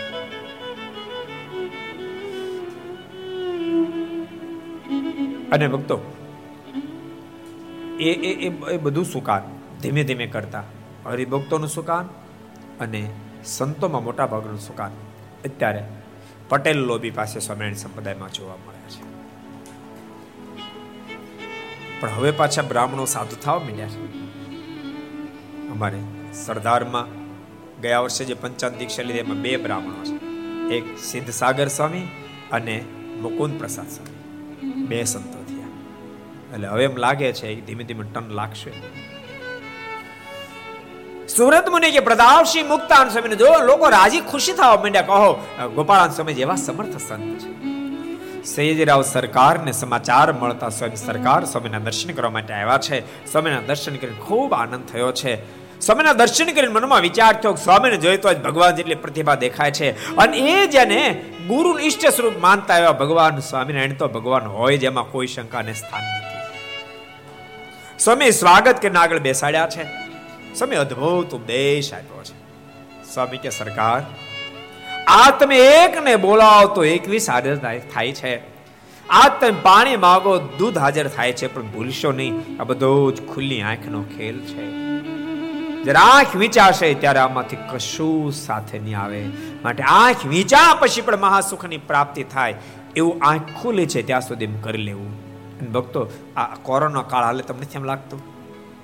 કે ખરેખર માણસ આંખ વિચાય પહેલા પોતાના મોક્ષ માટે જતન કરી લેવું જોઈએ. આજ હજારો લોકો કોરોના આધીન બની મૃત્યુના મોઢામાં ઓરાઈ રહ્યા છે, મૃત્યુને શરણે થઈ રહ્યા છે. એવા કેટલાય લોકો મૃત્યુને શરણે થયા હશે, જેના ત્યાં નાખ્યો માગ નહીં હોય. એટલી સંપત્તિ છે એટલી સ્મૃતિ છે એટલી સુખ સાહેબી છે એવા એના નામો હશે. પણ કોરોના કાળમાં લોકમાંથી વિદાય લેવી પડી છે. અને વિદાય લીધી છે ત્યારે આજુબાજુમાં સગા સંબંધી પણ કોઈ જ નહીં હોય. વિદાય લીધી ત્યારે તો આજુબાજુમાં કોઈ નહીં હોય, મહિનાઓથી પાંચ દાડાથી, દસ દાડાથી, પંદર દાડાથી પણ દેહના સંબંધી કોઈ આજુબાજુમાં ડોકાતા નહીં હોય દેખાતા નહીં હોય. આના લોકમાંથી વિદાય લેવાનું થાય. સાવધાન વ્યક્તિ વિષય સાવધાન બની જાય. ખરા ટાઈમે તો એક ભગવાન જ આપણા બની શકે, બાકી કોઈ આપણું ન રહી શકે. માટે ડાહ્યા બની ભગવાનનું ખૂબ ભજન કરી લેવું. આ એની સંપત્તિ બધી અહીંયા જ બાપ પડી રહેશે, એના લોકને છોડી જવું પડશે. માટે ખૂબ સાવધાન બનજો એ ખાસ ભલામણ છે. સમય અદ્ભુત ઉપદેશ આપ્યો. સ્વામીનો ઉપદેશ સાંભળતાની સાથે સૈયદરાવ સરકાર હાથ જોડી ગયા. સ્વામીને કહે છે કે, સ્વામી, આપને જોતા જ આપની અંદર ભગવાન જેવી સામર્થ્ય જણાય છે. તો આપને ઇષ્ટ સ્વરૂપમાં મને કોઈ શંકા નથી. પણ એના વિદ્વાન લોકો એમ કહે છે કે, સ્વામિનારાયણ ભગવાન નથી. એનો સ્થાપિત સંપ્રદાય વૈદિક નથી. માટે સ્વામી, આપ જો આજ્ઞા આપતા હો તો આ એકાદશી દિવસે આપણે વિઠ્ઠલનાથજીના મંદિરમાં એક ધર્મ સભાનું આયોજન કરીએ અને એમાં તમામ વિદ્વાનોને બોલાવીએ. વિદ્વાનોને જે કાંઈ પ્રશ્નો હોય પ્રશ્નો પૂછા, આપે ઉત્તર આપો. અને સ્વામીના તરફથી પરમિશન મળે છે. પરમિશન મળતા સેજેરાવ સરકાર ખૂબ રાજી થયા, પોતાના મહેલે ગયા છે. બીજે દડે આખા વડોદરા શહેરમાં ઢંઢેરો પીટાયો. આવતી એકાદશી દિવસે વિઠ્ઠલનાથજીના મંદિરની અંદર એક ધર્મ સભાનું આયોજન કરવામાં આવેલું છે. અને એ સભાની અંદર ભગવાન સ્વામિનારાયણ મહાન સંત મુક્તાન સ્વામી પધારશે. સ્વામિનારાયણ સંપ્રદાય પરત્વે અથવા તો ભગવાન સ્વામિનારાયણ પરત્વે જેને જે પ્રશ્ન પૂછો એ પૂછી શકશો. આખા આખા વડોદરા શહેરમાં ઢંઢેરો પીટાયો. આજુબાજુના ગામડે ગામડે ઢંઢેરો પીટાયો છે. અને સુરત મને કે પ્રતાપસિંહ જો જોતાની અંદર તો એકાદશી દિવસ આવી ગયો. હજારોની સંખ્યામાં લોકો આજ વિઠ્ઠલનાથજીના મંદિર બાદ જવા માટે ઉમટ્યા છે. સવારથી જ અનેક લોકો આવી રહ્યા છે, વિદ્વાનો તો પ્રશ્ન પૂછવા આવી રહ્યા છે, પણ આમ જનતા પણ આવી રહી છે, શું પ્રશ્નોત્તર થાય છે આપણે સાંભળ્યો કોનો વિજય થાય જોવાને માટે જન સમુદાય પણ ઉમટ્યો છે. ભાવ પ્રાણી મુખ્ય ગેટ ઉપર ઊભા છે. ચિમનરા અંદર બધા પ્રકારની વ્યવસ્થા કરાવી રહી, આવનાર બધાને બેસવાની વ્યવસ્થા કરાવે છે. જેટલા વિદ્વાનો હોય અને જેટલા મહંતો એટલે બધાને અંદર બેસવાની વ્યવસ્થા કરાવે છે. બાકીના બધાને બહાર બેસવાની વ્યવસ્થા કરાવે છે. પણ એ જ વખતે સીધા અખાડાની જમાતના ઝુંડો આવ્યા છે. ભાવપુરાણે ઘણો રોકવા પ્રયાસ કર્યો, પણ ભાવપુરાણે સાંભળે કોણ? ધક્કા મારીને અંદર ઘૂસી ગયા છે. બાપુરાણે કહ્યું છે, આપને જો વિદ્વાન હો, ઓરમાં તો ઇતના ભીતર જાય, ઓર સબ બહાર ખડે રહ્યો, પણ કોણ સાંભળે? બધા અંદર પ્રવેશ કરી ગયા છે. અને કાયમ જીવન મુક્તા, કાયમ મુક્તાનંદ બૂમા બૂમ કરવા લાગ્યા છે. વિદ્વાન હતા અને મહંતો હતા, એટલા નંદ રહેવા દીધા, બાકીના બધાને સમજાવીને બહાર મોકલ્યા છે. બહાર બધી વ્યવસ્થા કરી છે, એનો બધો જ અહેવાલ ત્યાં કહેવામાં આવશે તે દડ ઓનલાઈન નહોતું. એટલે અહીં જે કાંઈ ઘટના ઘટે પાછું કોઈ બહાર જઈને સમાચાર આપે. બાકી ઓનલાઈન હોત તો તો દુનિયાને ભગવાન સ્વામિનારાયણ ગાંડી કરી ઓનલાઈન ભગવાન સ્વામિનારાયણ માંગરોળમાં સમાધિ પ્રકરણ ચલાવતો ઓનલાઈન કાલવાણીમાં સમાધિ પ્રકરણ, આમ કે આમ કરે અને હજારો પખો ભાગ ધરાશે. ઓલા ગોરિયા દોડતા દોડતા પ્લેનમાં જગ્યાઓ ન મળે. ક્યાં છે માંગરોળ? ક્યાં છે કાલવાણે કરતા કરતા ગાંડા કરી ભક્તો, ભગવાન શ્રી હરિનું એ સાહિત્ય તમે વાંચો તો ગાંડા થઈ જવાય. એવી અદ્ભુત મહત્તા ભર્યું એ સાહિત્ય. પદ્ય હોય તોય ભલે ને ગદ્ય હોય તોય સુવ્રત મુનિ કે પ્રદાવશી આ બાજુ દશક વાગવાનો સુમાર થયો. સૈયાજીરાવ સરકારે સદગુરુ મુક્તાન સ્વામીને તેડવા માટે બગી મોકલી છે. સ્વામી બગીમાં બેઠા છે, બાકીના બધા સંતો પાછળ ચાલ્યા આવે છે. પણ બગી થોડીક જ્યાં ચાલી. સ્વામીને એક સંકલ્પ થયો, આ તો વડોદરા છે. વડોદરા છોટી કાશી કહેવાય. રખેન વિદ્વાન કઈ એવો પ્રશ્ન પૂછી નાખે એનો ઉત્તર મારથી ન થાય તો. કારણ કે વિદ્વાનો શું પ્રશ્ન પૂછે, ક્યાં ખબર?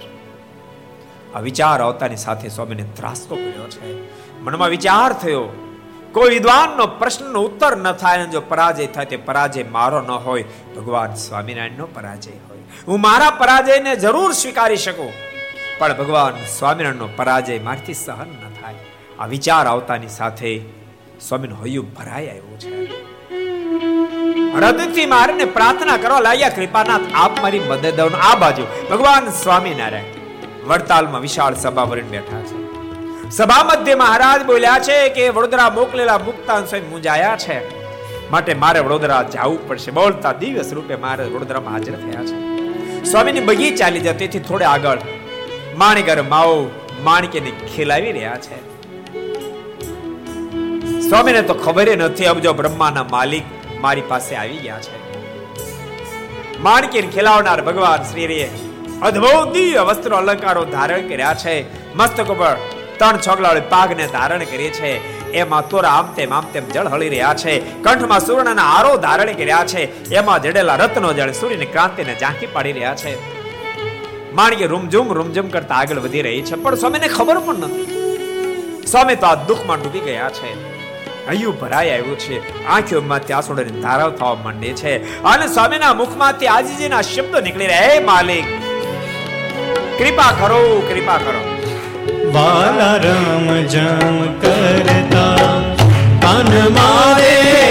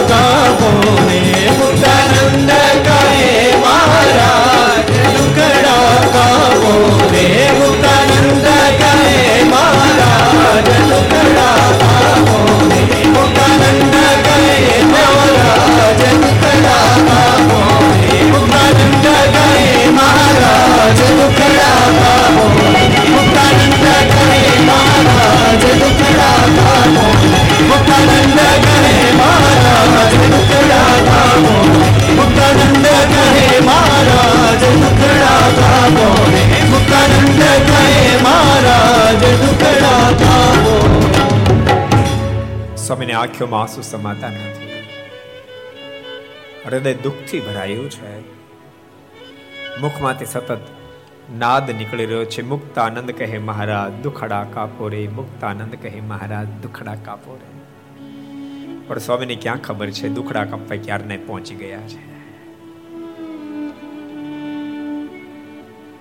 પણ પ્રતાપસિંહ ત્યાં સ્વામીને કાને માણકીનો રૂમઝુમ રૂમઝુમ અવાજ અથડાયો. સ્વામી આંખ ખોલીને જ્યાં. જોયું માણીગર માવાના દર્શન થયા છે. કૃપાના થાપ ક્યારે પધાર્યા?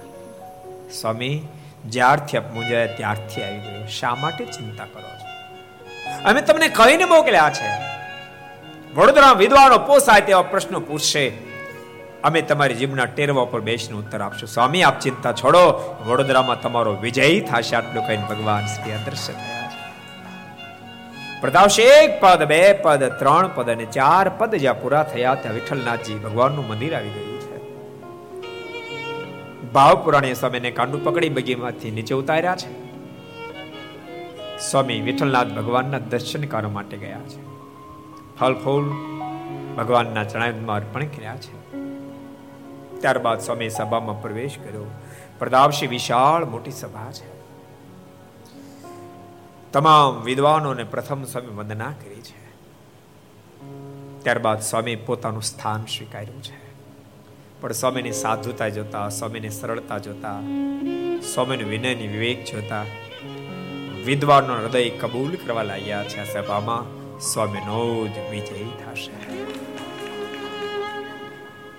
સ્વામી તો સાધુતાની મૂર્તિ છે.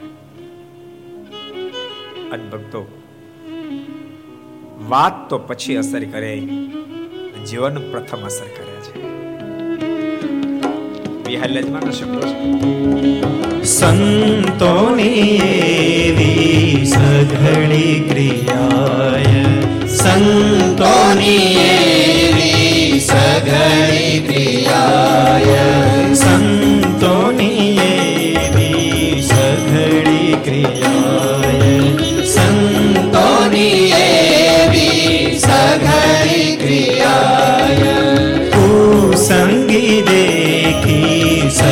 સતસંગી થાય કુસંગી દેખી સતસંગી થાય કુસંગી દેખી સતસંગી થાય કુસંગી દેખી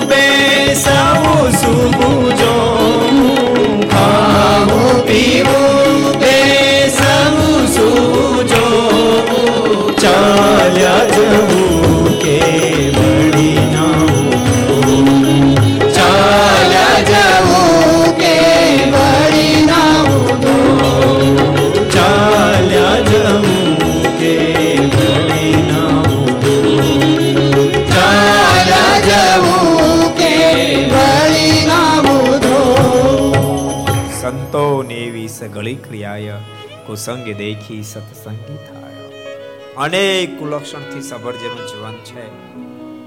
એ પણ સંતોના જીવનને જોઈને બાપ તમામ કુલક્ષણનો ત્યાગ કરી ખરેખરો સત્સંગી થઈ જાય. એનું ખાવું, એનું પીવું, એનું જોયું, એનું ચાલવું બધું જ બહુ દિવ્ય હોય છે. ઇન્દ્રિય અંતકને લાડ લડાવવા માટે એનું ખાવું નથી, પીવું નથી.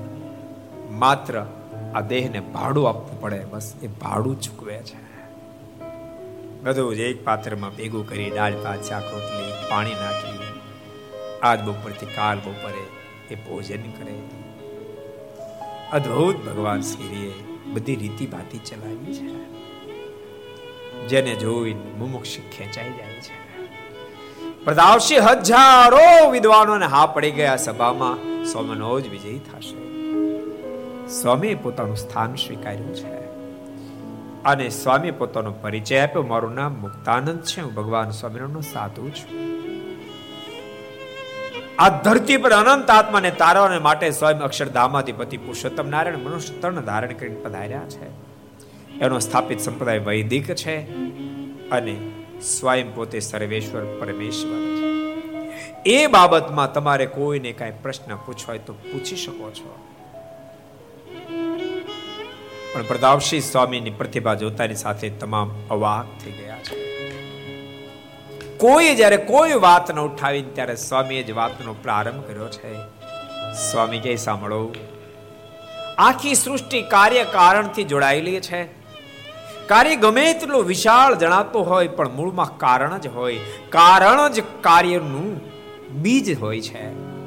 આટલી વિશાળ મોટી પૃથ્વીનું કારણ જળ છે, જળનું કારણ તેજ છે, તેજનું કારણ વાયુ છે, વાયુનું કારણ આકાશ છે, આકાશનું કારણ અહંકાર છે, અહંકારનું કારણ મહતત્વ છે મહતત્વનું કારણ પ્રધાન પુરુષ છે, પ્રધાન પુરુષનું કારણ મૂળ પુરુષ છે, મૂળ પુરુષનું કારણ મૂળ અક્ષર છે, અને અક્ષરનું કારણ પુરુષોત્તમ નારાયણ. એ સ્વયં આ ધરતી પર પધાર છે અને સ્વામિનારાયણ નામથી પ્રસિદ્ધિને પામ્યા છે. આ બાબતમાં તમારે કાંઈ પૂછો તો પૂછી શકો છો. પણ સ્વામીની પ્રતિભા જોતા સ્વામીની વાત સાંભળતાની સાથે તમામ વિદ્વાનો એવા ડઘાઈ ગયા છે. શું પૂછવું? કશું યાદ આવતું નથી. આગળ દાડ તો ઘણા બધા પ્રશ્નો ગોખી રાખ્યા. સ્વામી આપણે આમ પૂછશું. સ્વામી આવો ઉત્તર આપશે. સ્વામીને આમ પૂછશું. પણ એક એક પ્રશ્ન યાદ જ આવતો છેવટે હરેર આચાર્યના શિષ્યો પાંચ હરિચંદ્રભાઈ રામચંદ્રભાઈ, નારુપંથ નાના, ચિમનરાવ, શુભરામ શાસ્ત્રી બધાએ મળીને સ્વામીને પ્રશ્ન કર્યો છે. સ્વામી શ્રેય આત્યતિક નમણા ઈ કેમ ભવેત મુને સ્વામી, આ ઘોર કળી કાળની અંદર જીવાત્માનું કલ્યાણ કેમ થાય? એક વાત સમજ્યો સ્વામી એને કહ્યું છે, સ્વામિનારાયણ ભગવાન છે, એનો સ્થાપિત સંપ્રદાય વૈદિક છે બાબતમાં તમારે કાંઈ પૂછો પૂછો. પણ એવા ડઘાઈ ગયા છે. કે શું પૂછોનો અનુસંધાન પ્રશ્ન એવો પૂછો. ઘોર કળી કાળમાં જીવનું કલ્યાણ કેમ થાય? જેમ માણસ ચિત્ત ભ્રમ થઈ જાય, ત્યારે ભાવનગર જવું હોય ને રાજકોટ સાઈડ ઉપર એ પોઝિશન થઈ સ્વામી ઉત્તર ના આપ્યો. સ્વામી સામો પ્રશ્ન કર્યો છે. એતાવત કાલ પયંતમ બૌદ્ધિક કિમ નિશ્ચિતમ. એ વિદ્વાનો, તમે પણ પ્રકાંડ પંડિત છો. તમે આત્યંતિક કલ્યાણ કેવી રીતે માન્યું છે? પેલા તમે કહો, પછી હું જવાબ આપું. અને સ્વામીનો પ્રશ્ન સાંભળતાની સાથે વિદ્વાનોના બેજા કબૂલ કરવા લાગ્યા. સ્વામીને હરાવે કોઈ સામાન્ય બાબત નથી સ્વામી કોઈ સામાન્ય પ્રતિભાશાળી પુરુષ નથી. ઉત્તર આપ્યા છે છૂટક્યો નથી. એટલે વિદ્વાનોએ મળીને સ્વામીને ઉત્તર આપતા કહ્યું, સ્વામી, અમે તે માનીએ છીએ. નામ સમકીર્તમ વૈષ્ણુ કલિકલ નાશનમાં. ઘોર કળી કાળની અંદર તો ભગવાનનું નામ લેવા માત્રથી જીવાત્માનું આત્યંતિક કલ્યાણ થઈ જાય છે. જીવાત્મા મુક્તિ પથમાં પાર ઉતરી જાય છે. અને પ્રશ્નને સાંભળતાની સાથે સ્વામી મંદ મંદ હાસ્ય કર્યું છે. મંદ મંદ હાસ્ય કરતા સ્વામી વિદ્વાનોની સામે જોયું છે. પ્રશ્ન કર્યો, અરે વિદ્વાનો, તમે શેને આધારે કહો છો કે માત્ર નામ લેવાથી જીવાત્માનું કલ્યાણ થઈ જાય? માત્ર નામ લેવા માત્રથી જ જીવાત્માનું કલ્યાણ થઈ જતું હોય તો પિંજરામાં પૂરેલો પોપટ, બિચારો સવારથી સાંજ સુધી રામ રામ રામ રામ નામ રડતો હોય છે. તો એ પોપટનું કલ્યાણ થવું જોઈએ ને? અરે ભૂખ્યો માણસ સવારથી સાંજ સુધી લાડુ લાડુ લાડુ બોલે. પણ બોલવાથી પેટની ભૂખ જાય વિધવાનો પોસાય તેવું સૂર્યનું સારું ચિત્ર દોરે. પણ એ ચિત્રથી કદી પણ રાત્રે અંધકાર જાય વિધવાનો અને તમે એમ કહો છો કે માત્ર નામ લેવા માત્રથી મુક્તિ થઈ જાય મારો પ્રશ્ન એ છે, નામ માત્ર ને મોક્ષ ત્રિકાંડ વિષયાસ તથા વ્યર્થા ભવિષ્ય નિગમા સાધનાની ચ સર્વશ જો માત્ર નામ લેવાથી મુક્તિ થઈ જાય તો વેદ પુરાણ વગેરેની અંદર વિધવિધ સાધન મુક્તિ માટે બતાવ્યા તમામ સાધનો મિથ્યા થઈ જાય. વિદ્વાનો, તમે એમ કહો છો માત્ર નામ લેવાથી મુક્તિ થઈ જાય. તો એકાદ પ્રસંગ તો બતાવો. જ્યાં સુધી જેનું નામ લેવામાં આવે સ્વરૂપનું જ્ઞાન ન થાય, ત્યાં સુધી જીવાત્માની મુક્તિ સંવિત ન બની શકે વિદ્વાનો. અરે શ્રુતિ એમ કે હૃદય જ્ઞાન અને મુક્તિ. જ્ઞાન વિના ક્યારે મુક્તિ સંવિત ન બને? તમે વિદિત્વાથી મૃત્યુ મેતી નાન્ય પંથા વિદ્યતે નાય અરે બ્રહ્મ સ્થિતિને સાધને કરીને જીવાત્મા પામી જાય, તેમ છતાંય મુક્તિને માટે એને પરબ્રહ્મની ઉપાસના કરવી પડે કરવી પડે ને કરવી જ પડે. એ જ્ઞાન થવું જ પડે. એ વિના જીવાત્મા મુક્તિ પથમાં ક્યારે પાર ન ઉતરે. અને એમ છતાં તમે દાવો કરતા ના કોઈનું નામ માત્રથી કલ્યાણ થયું. એકાદ પ્રસંગ તો બતાવો વિદ્વાનો. અને એ જ વખતે વિદ્વાનો ભેળા મળીને સ્વામીને પ્રશ્ન કર્યો સ્વામીને કે સ્વામી, તમે કેમ ભૂલી જાઓ છો? વાલ્યા લૂંટારે માત્ર રામ નામનું રટન કર્યું અને વાલ્યામાંથી વાલ્મીકી બની ગયો. અજામેલે માત્ર નારીનું નામ લીધું ને અજામેલ ભવસાગરમાંથી પાર ઉતરી ગયો. તો આપ કેમ કહો છો માત્ર નામ લેવાથી કલ્યાણ ન થાય? અને આટલા શબ્દ સાંભળતાની સાથે મંદ મંદ હાસ્ય કરતા સ્વામી બોલ્યા છે, કરે વિદ્વાનો. તમે એમ કહો છો કે વાલ્યે, રામ નામ માત્ર લીધું કલ્યાણ થઈ ગયું, પણ તમને ખબર છે? એને રામ નામ લીધું. એ પેલા રામ કોણ છે એનું જ્ઞાન એને નારદ કરાવી દીધું હતું કે રામ પરમેશ્વર છે. એ જ્ઞાન પ્રાપ્ત થઈ ગયા પછી રામ નામ રટ્યું.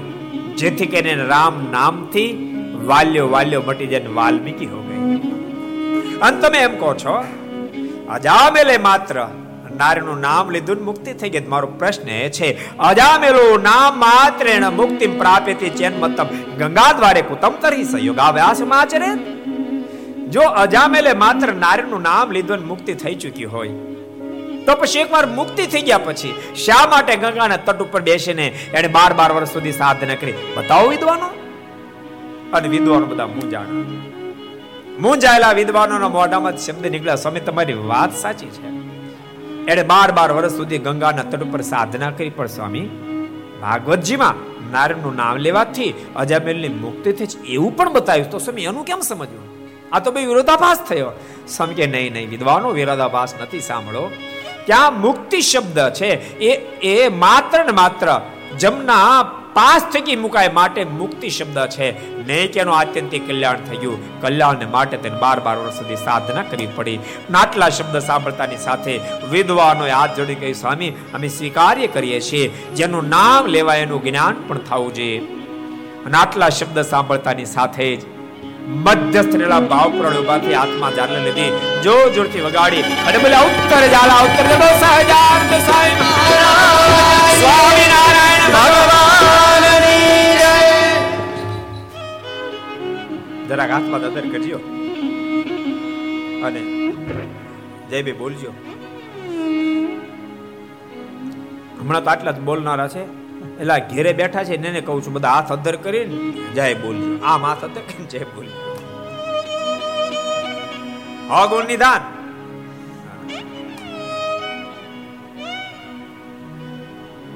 સ્વામી પેલા પ્રશ્ન અંદર વિદ્વાનો ચુકાવ્યા છે. હવે મનમાં થતું તો કોણ પ્રશ્ન ઉઠાવશે? ત્યાં હરિચંદ્ર વૈદ્ય અને નારુપંથ બંને મળીને પ્રશ્ન ઉઠાવ્યો છે. સ્વામીને કહે છે કે, સ્વામી, તમે એમ કહો છો કે જ્યાં સુધી પરમાત્માનું સુખનું જ્ઞાન ન થાય, ત્યાં સુધી મુક્તિ ન થાય. તમારો પ્રશ્ન એ છે કે એ વાત તો અમે સ્વીકાર્ય કરીએ, પણ તમે એમ કહી રહ્યા છો કે આ ધરતી ઉપર સ્વામિનારાયણ ભગવાન પ્રગટ્યા છે, ભગવાન છે. પણ ઘોર કળીકાળમાં તો ભગવાનનું પ્રાગટ્ય જ થતું નથી. તો તમારા ભગવાન પ્રગટ્યા કેમ ના? અને આ પ્રશ્ન સાંભળતાની સાથે સ્વામી મંદ મંદ હાસ્ય કરતા કરતા હરિચંદ્રની સામે જોયું છે. સ્વામીના મોઢામાં શબ્દો નીકળ્યા છે રે વિદ્વાન. તમારે વિદ્વાન પુરુષો કચરો પ્રશ્ન કરે છે? તમે એમ કહો છો, ઘોર કળીકાળની તો ભગવાનનું પ્રાગટ્ય નથી થતું? તમે બીજા કદાચ શાસ્ત્ર વાંચ્યા કે ન વાંચ્યા? ભગવદ ગીતા વાંચીશ ભગવદ ગીતાની તો સ્પષ્ટ ઉલ્લેખ છે યદા યદા હિ ધર્મ છે ગ્લાનિર્ભવતી ભારત અભ્યુત્થાનમ ધર્મસ્ય તદાત્માનમ સૃજામ્યમ પરિત્રાણાય સાધુના વિનાશાશ્ચ દુષ્કૃતા ધર્મ સંસ્થાપનાય સંભવામી યુગે યુગે જ્યારે જ્યારે ધરા પર ધર્મ વ્યાપે, ધર્મની ગ્લાની થાય ત્યારે ત્યારે સાધુ બ્રાહ્મણ ગાયો સંરક્ષણ કરવા માટે ધરતી પર આવું છું. શું આ ભગવદ્ ગીતાનો શ્લોક તમને આડા નથી આવ્યા? આપ કેમ કહી શકો છો ગોર કળીકાળની અંદર ભગવાનનું પ્રાગટ્ય ન થાય? આપણે રામાયણ વાંચીશ? રામાયણમાં સ્પષ્ટ ઉલ્લેખ છે. કેમ બોલો છો? આ ચોપાઈ આની નથી આવી? જબ જબ હોય ધરમ કી હાની બાળહી અસુર દમાય અભિમાની. જબ જબ હોય ધરમ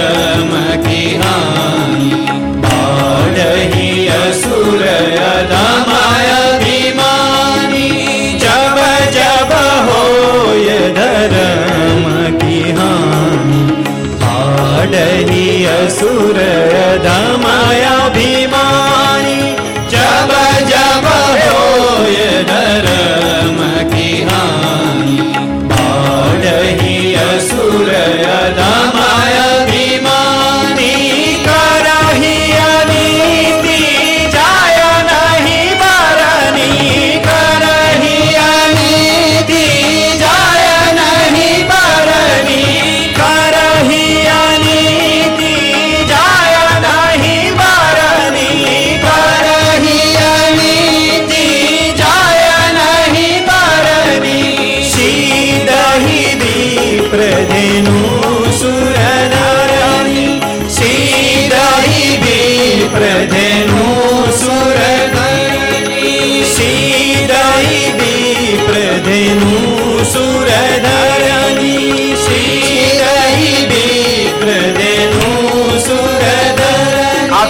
બોલો છો ચોપાઈ યાદ નથી કરતા? સંત તુલસીદાસજીની ચોપાઈ સ્પષ્ટ વાત લખાણી. જબ જબ હોય ધર્મ કે હાની બાડી અસુર અધમ અભિમાની, કરી અનિતિ, જાય નહીં બરની સીધી વિપ્ર ધ્યાન જ્યારે જ્યારે ધર્મ પર અધર્મ વ્યાપે ધર્મની ગ્લાની થાય. એવો અધર્મ વ્યાપે, જેનું વર્ણન સંવિત બની જાય ત્યારે ત્યારે સાધુ બ્રાહ્મણ ગાયો નું સંરક્ષણ કરવા માટે આ ધરતી પર હું ધારણ કરું છું. આપે શ્રીમદ ભાગવત નથી વાંચ્યું? શ્રીમદ ભાગવતમાં સ્પષ્ટ ઉલ્લેખ છે યદા યદા હિ ધર્મ ક્ષય વૃદ્ધિશ્ચ પાપમની તદા તો ભગવાન નિશ આત્મનમ સૃજતે જ્યારે જ્યારે ધરા પર અધર્મ વ્યાપે અને ધર્મનો ક્ષય થાય, ત્યારે ત્યારે હું મારા એકાંતિક ભક્તની ઘેરે અવતારને ધારણ કરું છું. સમય અનેક પુરાવા જ્યારે આપ્યા ને જ વખતે હરિચંદ્ર વૈદ નારૂપંથ બંને હાથ જોડ્યા, સ્વામીને કે સ્વામી, અમે સ્વીકારી કરીએ છીએ. કે યુગો યુગની અંદર પરમાત્માનું પ્રાગટ્ય થાય છે આટલા શબ્દ સાંભળતાની સાથે મધ્યસ્થ રહેલા ભાવપૂર્ણ ઊભા થયા. હાથમાં ઝાલર લીધી જોર જોરથી વગાડી અને બોલ્યા, ઉત્તરે જારા ઉત્તર જલો સહજાનંદ સ્વામી મહારાજ સ્વામી નારાયણ ભગવાન પ્રતાપસિંહ બીજા પ્રશ્નમાં પણ સ્વામી વિદ્વાનો ઝુકાવી દીધા એમ લાગતું હતું હવે કોણ નાક કપાવવા માટે માથું ચકશે? પણ થોડી વાર થઈ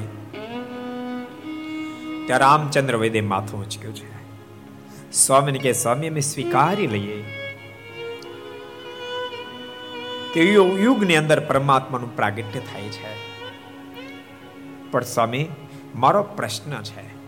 તમે તમારા ઈષ્ટદેવ તમારે તમે તમારો ગુરુદેવ સહજાન સ્વામીને ભગવાન માનતા હો, તો અમને કાંઈ વાંધો નથી. પણ આપ એમ જ કહેતો ના, સ્વામિનારાયણ સનાતન ભગવાન જ છે. તો મારો પ્રશ્ન એ છે, સાક્ષાત વિષ્ણુસ્તુ જનનમ ચતુષ્ક યુગે સુચેત, કથમ ત્રિયુગ નામાસુ પ્રણાદિશુ કથ્યતે?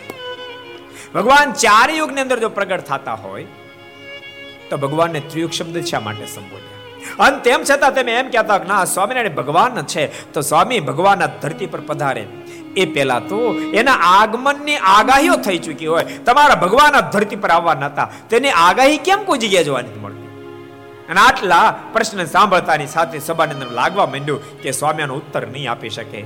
પણ બાપજીના જીભના ટેરવા ઉપર અબજો બ્રહ્માંડના માલિક બેઠા એને કોણ હરાવી શકે? સ્વામી અનેકવિધ શાસ્ત્રના પૂરા આપતા આપતા સ્વયં બોલ્યા છે કે આપ કેમ બોલો છો? આપે શ્રીમદ ભાગવત નથી વાંચ્યું? શ્રીમદ ભાગવતમાં બહુ સ્પષ્ટ ઉલ્લેખ છે કૃતાદેશુ પ્રજા રાજન કલૌ ઈચ્છંતિ સંભવમ કલૌ ખલુ ભવિષ્યંતિ નારાયણ પરાયણ સતયુગ ત્રેતાયુગ દ્વાપર યુગની અંદર અવતાર ધારણ કરનારા એવા મુમુક્ષ આત્માઓ ઘોર કળી કાળની અંદર અવતાર લેવાની અપેક્ષા રાખે શું કામ તો ઘોર કળી કાળની અંદર સ્વયં નારાયણ ધરતી પર પધારશે. ત્યારે હજારો લાખો લોકો નારાયણ પરાયણ થશે. એ નારાયણ બીજા કોઈ નહીં સ્વામી ચાસો નારાયણ, ઇતિ સ્વામી નારાયણ.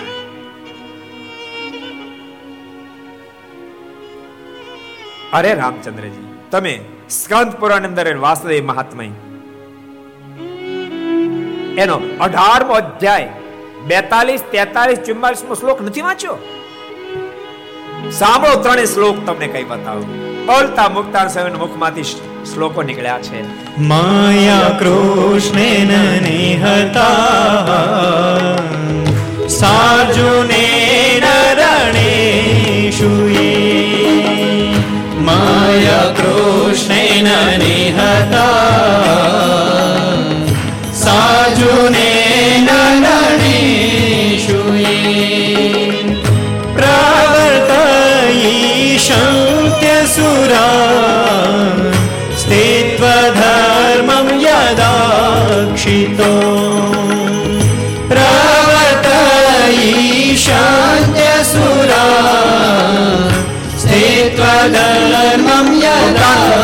શબ્દો નીકળી રહ્યા છે તમને બીજું જ્ઞાન નહીં હોય. વાસ્તવિક મહાત્મા વાંચી પૂરું. વિદ્વાનો સાંભળો. આ સૃષ્ટિના આદ્ય ભાગમાં સ્વયં ભગવાન નારાયણે બ્રહ્મદેવ ને બ્રહ્માને કહ્યું તો હે બ્રહ્મદેવ તમે સૃષ્ટિનું સર્જન કરો. બ્રહ્માજી હાથ જોડ્યા કૃપાનાથ હું સૃષ્ટિનું સર્જન નહીં કરું. શું વાંધો? હું સૃષ્ટિનું સર્જન કરું તો અનેક આસુરી તત્વ મારું ચાલવા ન દે. ત્યારે ભગવાન નારાયણ કહ્યું આપ ચિંતા ન કરો. જાઓ, તમને કોલ આપું છું. જ્યારે જ્યારે તમને આદિ વ્યાધિ ઉપાધિ થશે, ત્યારે ત્યારે હું સ્વયં અવતાર ધારણ કરીશ. તમામ અસુરનો સંહાર કરી અને તમને પરમ સુખ આપીશ. બ્રહ્માજી કીધું, કૃપાનાથ, આપ કન્ફર્મ કહી દો, કેટલી વાર આવશો? અને ત્યારે સૃષ્ટિના આદ્ય ભાગમાં ભગવાને કહ્યું, પંદર વાર કન્ફર્મ પણ એથી વધારે વાર જરૂર પડશે તો વધારે વાર આવીશ. પણ તમે સૃષ્ટિનું સર્જન કરો. અને હે વિદ્વાનો, રામચંદ્રજી તેમ બરાબર સ્કંદ પુરાણનું વાસ્તવિક મહાત્મા વાંચ્યું. આદ્ય ભાગમાં જે ભગવાન નારાયણ બ્રહ્મદેવને વાત કરી તેને આજથી પાંચ હજાર વર્ષ પહેલા વેદ વ્યાસજીએ આ વાસ્તવિક મહાત્મા લખી છે. એમાં ભગવાને આદ્ય ભાગમાં બતાવેલી વાત પંદર અવતાર એમાંથી. બાર અવતાર થઈ ચૂક્યા હતા વેદ વ્યાસજી, જ્યારે આ લખતા હતા ત્યારે. ત્રણ અવતાર બાકી હતા એમાંથી એક શ્લોક એમણે ભગવાન બુદ્ધને માટે લખ્યો. એક શ્લોક સૃષ્ટિના એન્ડ ભાગમાં આવનાર કલકી ભગવાન માટે લખ્યો. અને હું તમને ત્રણ શ્લોક બતાવું છું. એમાં એક શ્લોક આ. કે મહાભારતનું ભયંકર યુદ્ધ ખેલાશે. એમાં હજારો સંહાર થશે. એમાં આસુરી વૃત્તિ સાથે જેનું મૃત્યુ થશે. એ ફરીવાર પાછા પૃથ્વી પર આવશે. અને ધરા પર ધર્મનું જ્યારે સ્થાપન કરશે, ત્યારે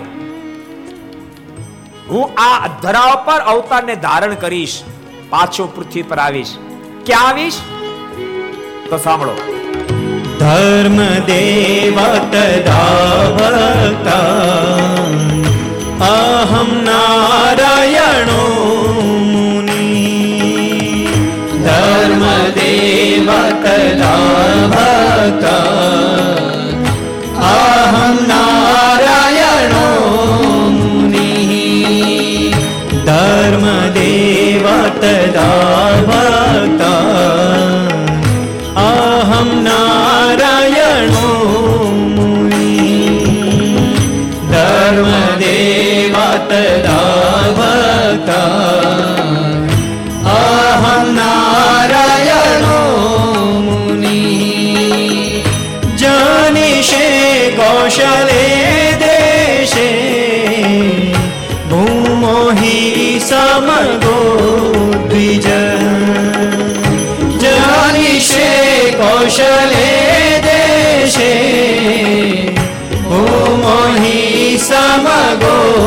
દ્વિજ જાનીશે કૌશલે દેશે ભૂમોહિ સમગો દ્વિજ જાનીશે કૌશલે દેશે ભૂમોહી સમગો દ્વિજ જ્યારે ઘોર કળી કાળી આપશે ત્યારે.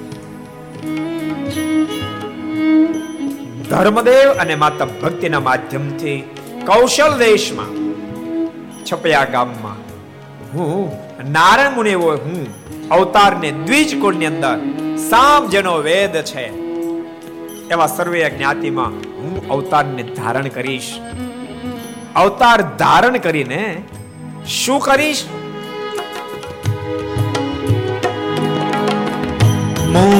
मुनिशापनृतां प्राप्ता नृषिंस्तात तथोद्धवम् मुनिशापनृतां प्राप्ता नृषिंस्तात तथोद्धवम् मुनिशापनृतां प्राप्ता िंस्ता ततो मोनिशापनृतां प्राप्ता। ऋषिंस्तात धवम् ततो वीतासुरेभ्योऽहं सद्धर्मं सर्मं स्थापयन्न वीतासुरेभ्यो सद्धर्मां स्थापयन् ज सद्धर्मां स्थापयन् ज सद्धर्मां स्थापयन् ज સધર્મં સ્થાપયન ધર્મનું સ્થાપન તો કરીશ પણ સાથે સાથે આ ધરતી પર આવવા માટે મેં જે નિમિત્ત બનાવ્યું છે બદ્રિકાશ્રમ એ વખતે હું શાપનો સ્વીકાર કરીશ, એની સાથે હજારો મુનિઓ, ઋષિઓ પણ શાપમાં આવી ગયા હશે, ઉદ્ધવ વગેરે શાપમાં આવી ગયા હશે. આ ધરતી પર આવી, મારી સાથે શાપમાં ઘરાયેલ તમામ મુનિઓ, ઉદ્ધવજી વગેરેને ફરીને સદગતિ આપીશ. અસુરો તમામનો સંહાર કરી, દરા પર સદ્ધર્મને હું સ્થાપના કરીશ. આ ત્રણ શ્લોકમાં જે કે તમારા આડો નો આવ્યો. અને ત્રણ શ્લોકની મજબૂતાઈ જોતાની સાથે રામચંદ્ર વૈદ્યના મુખમાંથી શબ્દ નીકળ્યા, સ્વામી, ભગવાન આ ધરતી પર પધારવાના છે ને આગાહી બાબતમાં મારી શંકા સંપૂર્ણ સમાધાનને પામી છે. હું સ્વીકારી લઉં છું, સ્વામી, કે ભગવાન સ્વામિનારાયણના પ્રાગટ્યની સ્પષ્ટ આગાહી છે. પણ સ્વામી, એક વાત મારા મગજમાં જે ઘૂમે છે, એનું આપ સમાધાન મને આપો. ભગવાનને ત્રિયુગ કીધા છે, તો ભગવાન તો સતયુગ, ત્રેતાયુગ, દ્વાપર યુગની અંદર જ પ્રગટ થવા જોઈએ. તો ઘોર કળી કાળમાં કેમ પ્રગટ? આ મારો પ્રશ્ન છે, એનું સમાધાન આપો. મંદ બધા આશ્ય કરતા સ્વામી રામચંદ્ર વૈદ્યની સામે જોયું છે સાહેબ બોલ્યા અરે વૈદરાજ, ત્રિયુગનો મતલબ એવો નથી થતો ભગવાન ત્રણ યુગની અંદર જ પ્રગટે. પણ ભગવાનની અંદર ત્રણ ઐશ્વર્યના જોડકા રહેલા છે. ઉત્પત્તિ, પ્રલય, ગતિ, આગતિ, મોક્ષ ને બંધન માટે ભગવાનને ત્રિયુગ શબ્દથી સંબોધ્યા છે. ભગવાનની અંદર ત્રણ ભાગ રહેલા છે. બળ, ઐશ્વર્ય, જ્ઞાન, શક્તિ, વીર્ય અને તેજ માટે ભગવાનને ત્રિયુગ શબ્દથી સંબોધ્યા છે. નહીં કે ત્રિયુગનો મતલબ એવો થાય, ભગવાન ત્રણ યુગની અંદર અવતાર ધારણ કરે, ચોથા યુગની અંદર ધારણ ન કરે. અને વૈદરાજ સાંભળો યુગ શબ્દ યુગ વાસી ભગ શબ્દ ભેદાની તું ત્રિણીતાની યશસ્યંતિ ત્રિયુગ ભગવાન મતા આ ત્રણ ભાગ અને ત્રણ ઐશ્વર્ય ભગવાનમાં રહેલા છે. માટે ભગવાન ત્રિયુગ શબ્દ સંબોધ્યા. નહીં કે એનો મતલબ એમ થાય કે ત્રણ યુગમાં ભગવાન આવે ને ઘોર કળી કાળની અંદર ભગવાન પ્રગટ ન થાય. નાટલા શબ્દ સાંભળતાની સાથે રામચંદ્ર વૈદ્ય હાથ જોડ્યા સ્વામી કે સ્વામી, જ્યારથી સદગુરુ ગોપાલ સ્વામીના દર્શન કર્યા, એને ઐશ્વર્ય પ્રતાપ જોયું. ત્યારથી હૃદય તો આ પાડી દીધી પણ ત્રિયુગ શબ્દ મને સેટિંગ નતો આવવા દેતો. પણ સ્વામી, હવે મને ત્રિયુગ શબ્દનો પૂર્ણ અર્થ સમજાયો છે. માટે હું સ્વીકાર્ય કરું છું. સ્વામિનારાયણ ભગવાન છે. અને ભગવાન ચાર યુગની અંદર પ્રગટી શકે છે. એની આગાહી સ્પષ્ટ છે હું સ્વીકાર્ય કરું છું. અને આટલા શબ્દ સાંભળતાની સાથે મધ્યસ્થ રહેલા ભાવ પ્રણ ઊભા થયા છે. આત્મા ઝાલ લીધી જોર જોરથી વગાડી અને બોલે અવતરે ઝાલ અવતરે ઝાલ. બોલો સહજાનંદ સ્વામી મહારાજ સ્વામિનારાયણ ભગવાન. આખી સભા સ્તબ્ધ બની ગઈ. ટાચણી પડત અવાજ એટલી સભા શાંત બેઠી છે. હવે કોઈની હિંમત નથી ચાલતી માથું ચકવાની. અને ભક્તો, યાદ રાખજો, શાસ્ત્રાર્થ જ્યારે થાય ને ત્યારે તો વિદ્વાનની આવશ્યકતા ઊભી થાય જ. બોલતા નહીં સંપ્રદાયની અંદર ભજનનો ખૂબ મહિમા સાધુતાનો ખૂબ મહિમા છે. પણ ભજનની સાથે સાધુતાની સાથે વિદ્વાનો પણ ભગવાન સ્વામિનારાયણ ખૂબ મહિમા કીધો છે. બોલતા નહીં ક્યારેક શાસ્ત્રાર્થ થાય, સંપ્રદાય માટે ભયંકર આવો દેશકાળ આવે. ત્યાં વખતે ભજનિક વ્યક્તિ પણ અથવા તો નિયમધારી સાધુતા યુક્ત વ્યક્તિ પણ એ વખતે ત્યાં કામ ન લાગે. ત્યાં તો વિદ્વાનની જરૂર પડે. માટે ભગવાન સ્વામિનારાયણ સંતોને ખૂબ વિદ્વાન કર્યા અને મહારાજનો મહિમા ગયો, મહારાજ કે કોઈ સંત અભ્યાસ વિદ્યાનો કરતો હોય અને કોઈ એની સેવા કરે. મારી અખંડ મૂર્તિ ધારે એના પર હું જેટલો રાજી થાવ એટલો રાજી. કોઈ સંત ભણતો એની સેવા કરવા પર રાજી થાવ છું. સ્વયં મહારાજે ગરિમા જે કીધે ને વેલલાલજી મારે પોતાના શબ્દમાં લખી શ્રીજી, સ્વામી કહે, સુસંત અમને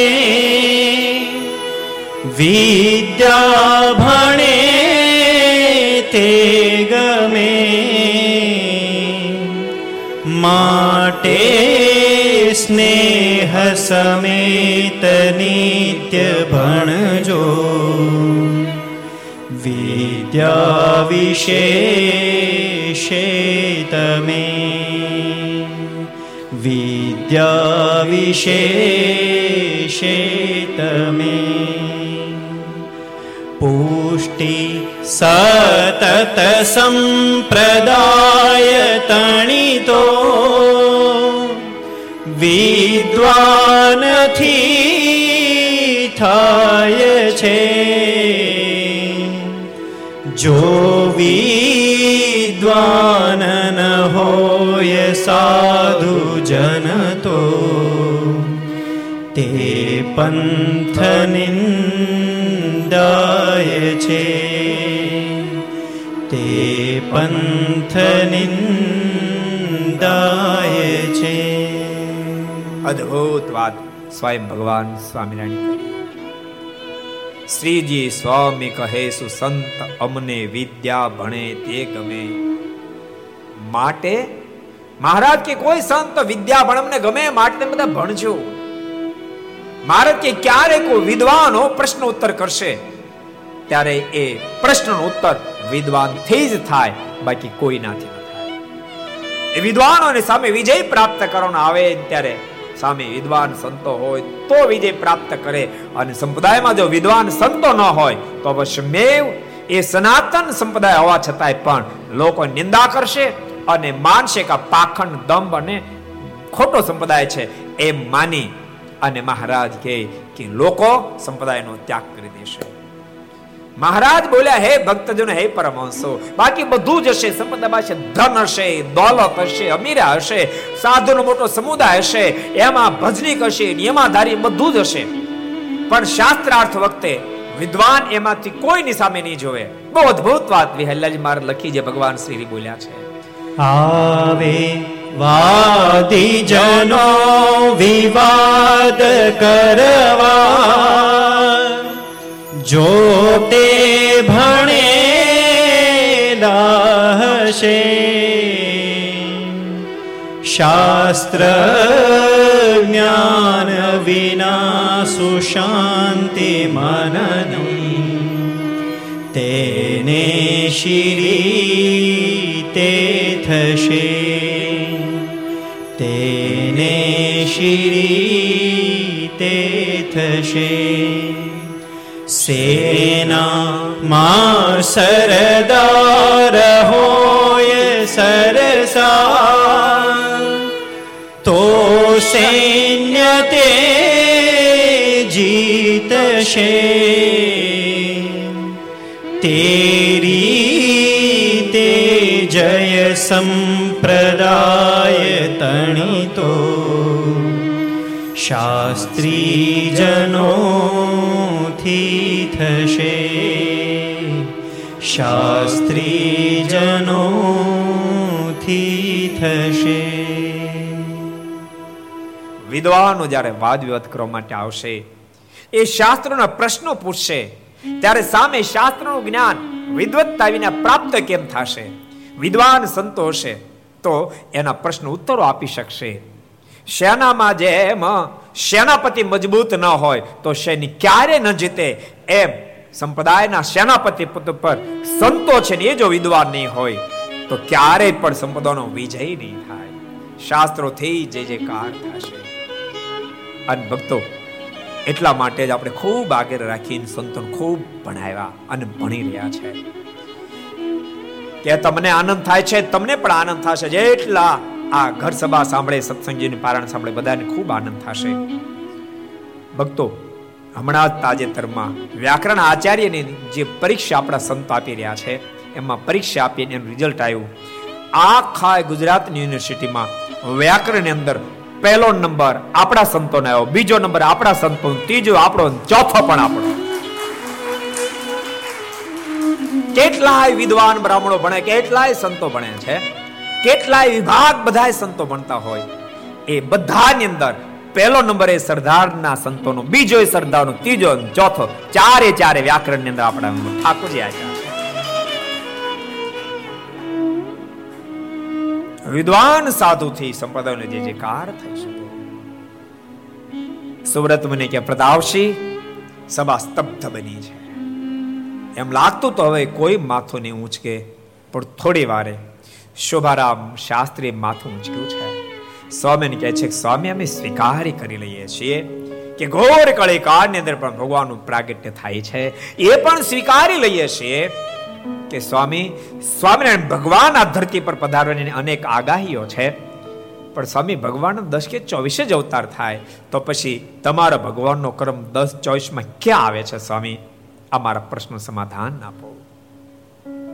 સ્વામી મંદ હાસ્ય કરી શોભારામ શાસ્ત્રી સામે જોયું. પણ જ્યાં સ્વામી મંદ હાસ્ય કરીને સામે જોયું, શોભારામ શાસ્ત્રી સમજી ગયા, આપણું આવી જ બન્યું. સ્વામીના મોઢામાંથી શબ્દો નીકળ્યા છે, શોભારામ. તમારે જો વિદ્વાન પુરુષ એમ કે ભગવાનના દસ કે ચોવીસ અવતાર થાય, આપ કયા શાસ્ત્રને આધારે કહો છો? પહેલા એક શાસ્ત્ર પુરાવો તો લાવો કે ભગવાન દસ અવતાર થાય, ચોવીસ અવતાર થાય, પછી પચીસમો ન થાય?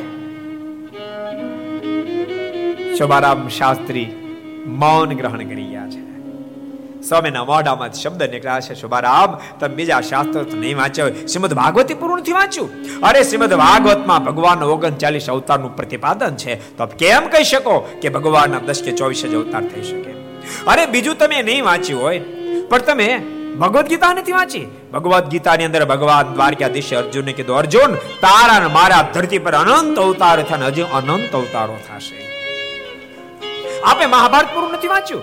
અરે મહાભારતમાં ભગવાને માર્કંડે મુનિને કહ્યું છે, હે માર્કંડેયજી, આ ધરતી પર અનેક ફેરી ગયો છું, અનેક ફેરી જાતો રહીશ. આપે શ્રીમદ ભાગવતના દશમ સ્કંદના પૂર્વાર્ધની કથા નથી વાંચી? ભગવાને મુચકુંદ મહારાજાને કીધું, મુચકુંદ, મુચકુંદે જ્યારે પ્રશ્ન કર્યો, કૃપાનાથ, આપ કોણ છો? પરમાત્મા બોલ્યા કે, મુચકુંદ મારી ઓળખાણ તને કેમ આપું?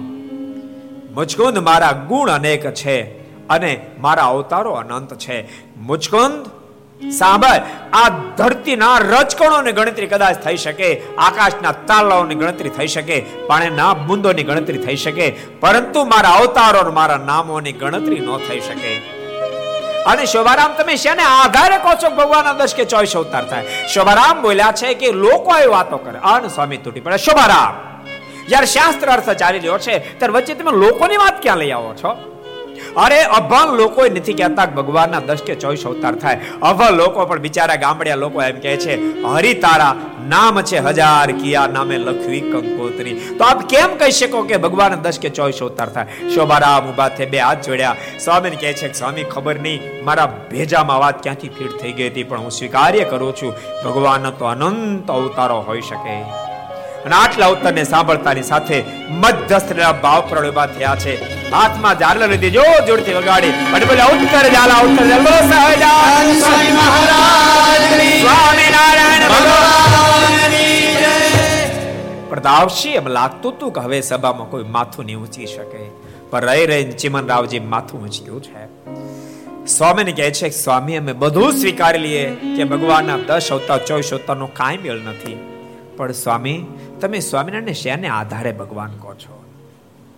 સ્વામી હામો પ્રશ્ન કર્યો, તમે રામચંદ્ર ભગવાનને ભગવાન કહો છો શ્રી કૃષ્ણ નારાયણને ભગવાન કહો, એને શેના આધારે ભગવાન કહો છો? ચિમનરાવજી કહ્યું રામચંદ્ર ભગવાન તો સાગરનું ઉલ્લંઘન કર્યું હતું, માટે આખા સાગર ઉપર સેતુ બાંધ્યો તો માટે એને ભગવાન કહીએ છીએ. શ્રી કૃષ્ણ નારાયણ તો ટચલે આંગળી પર ગોર્ધન તોલ્યો, માટે એને ભગવાન કહીશ, પણ તમે સ્વામિનારાયણને શેને આધારે ભગવાન કહો છો. નાટલા શબ્દ સાંભળતાની સાથે સ્વયં બોલ્યા છે ચિમનરાવ. તમને હજુ ભગવાનને માપવાનો માપદંડ ચડ્યો નથી, ત્યાં શું તમારી આગળ વાત કરી? આપ એમ કહો છો, રામચંદ્રજી ભગવાન સાગર પર સેતુ બાંધ્યો માટે ભગવાન કહીએ છીએ. તો સાંભળો, રામચંદ્રજી ભગવાને તો સાગર પર સેતુ બાંધ્યો ત્યારે લંકા જઈ શક્યા. હનુમાનજી તો વગર સેતુ એ લંકા પહોંચી ગયા. તો હનુમાન ભગવાન કે રામ ભગવાન? આપ એમ કહી રહ્યા છો કે શ્રી કૃષ્ણ ભગવાન ટચલે આંગળી પર ગોર્ધન તોળ્યો માટે ભગવાન કહીએ છીએ. તો સાંભળો, ભગવાન ટચલે આંગળી પર ગોર્ધન તોડ્યો ત્યારે આધાર માટે પૃથ્વી હતી. હનુમાનજી તો વિના આધાર આખો પહાડ, આકાશ, મધર તોળ્યો. તો હનુમાન ભગવાન કે કૃષ્ણ ભગવાન? અન ચિમનરાવ મુજાણા. ચિમનરાવ તોલો ખજવાળતા ખજવાળતા કે સ્વયં મને આમાં કઈ હળ હુજતી નથી. સ્વયં મને કાંઈ ખબર પડતી, આપ બતાવો, આપ સ્વામિનારાયણ શ્યાના આધાર ભગવાન કહો છો? અને ભગવાનને માપવાનો માપદંડ કયો હોઈ શકે? અત્યારે સ્વયં બોલ્યા, સાંભળો ચિમનરાવ મેં સ્વામિનારાયણ શા માટે ભગવાન કહે છે? ઘોર કળી કાળની અંદર હજારો લોકોની પાસે સતયુગના જેવા ધર્મનું પાલન કરાયું છે, માટે કઈ સ્વામિનારાયણ ભગવાન છે?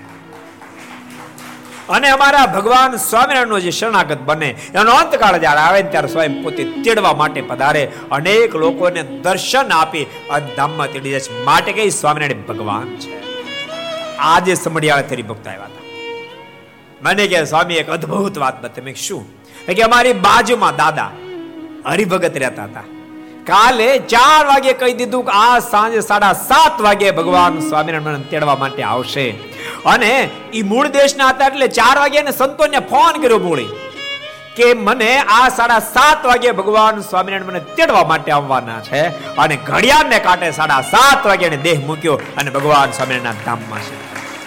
આજે જ મને કીધું આવી ગોર કળી કાળની અંદર પણ ભગવાનનું પ્રાગટ્ય આ ધરતી પર અનંત આત્માને તારવા માટે થઈ રહ્યું છે. મુક્તાન સ્વામી કહી રહે ચિમન રાવ, હજારો લોકો દેહને છોડીને ધામમાં જાય હરી ઈચ્છાથી ઘણા દર્શન પણ થાય છે. અને સાંભળો, હજારો લોકોને વિના સાધને અમારા ઈષ્ટદેવ ભગવાન શ્રી હરિ સમાધિઓ કરાવે છે.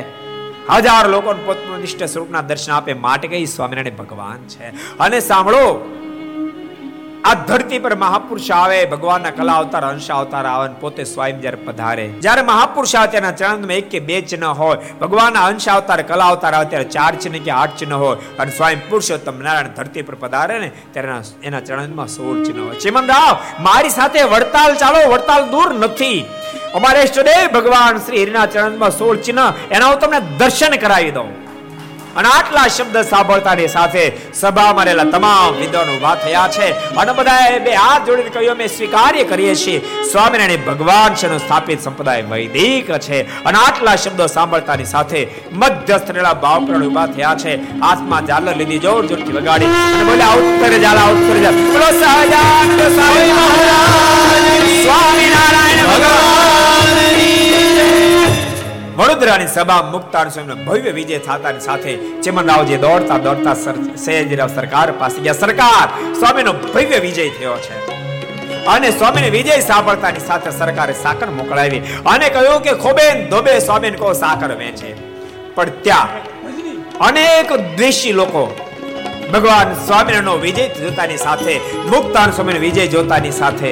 દ્વેષથી ભરાણા મનમાં વિચાર કરો શાસ્ત્રાર્થમ ભલે સ્વામીનો વિજય થયો, પણ જાનથી મારી નાખીએ સ્વામી જીવતા ન જવા દે અને આ જોતાની સાથે સરકારે બૂમ મારી ચિમન રાવ દ્વેષીલા લોકો સ્વામીને મારવાની કોશિશ કરી રહ્યા છે માટે પકડી પકડીને જેલમાં પૂરી દો. સુવ્રત મુનિ કે પ્રતાપશી, સ્વામીને વિજય થતાની સાથે દેશેલા લોકો દાજા છે પણ. ભગવાન શ્રીનો ભવ્ય વિજય થયો છે. શ્રી સ્વામિનારાયણનો પ્રતાપ. દેખી બળ્યા દુષ્ટ જનો યમાપ શ્રી સ્વામિનારાયણનો પ્રતાપ. દેખી બળ્યા દુષ્ટ જનો યમાપ શ્રી સ્વામિનારાયણનો પ્રતાપ. દેખી બળ્યા દુષ્ટ જનો યમાપ શ્રી સ્વામિનારાયણનો પ્રતાપ. દેખી બળ્યા દુષ્ટ જનો યમાપ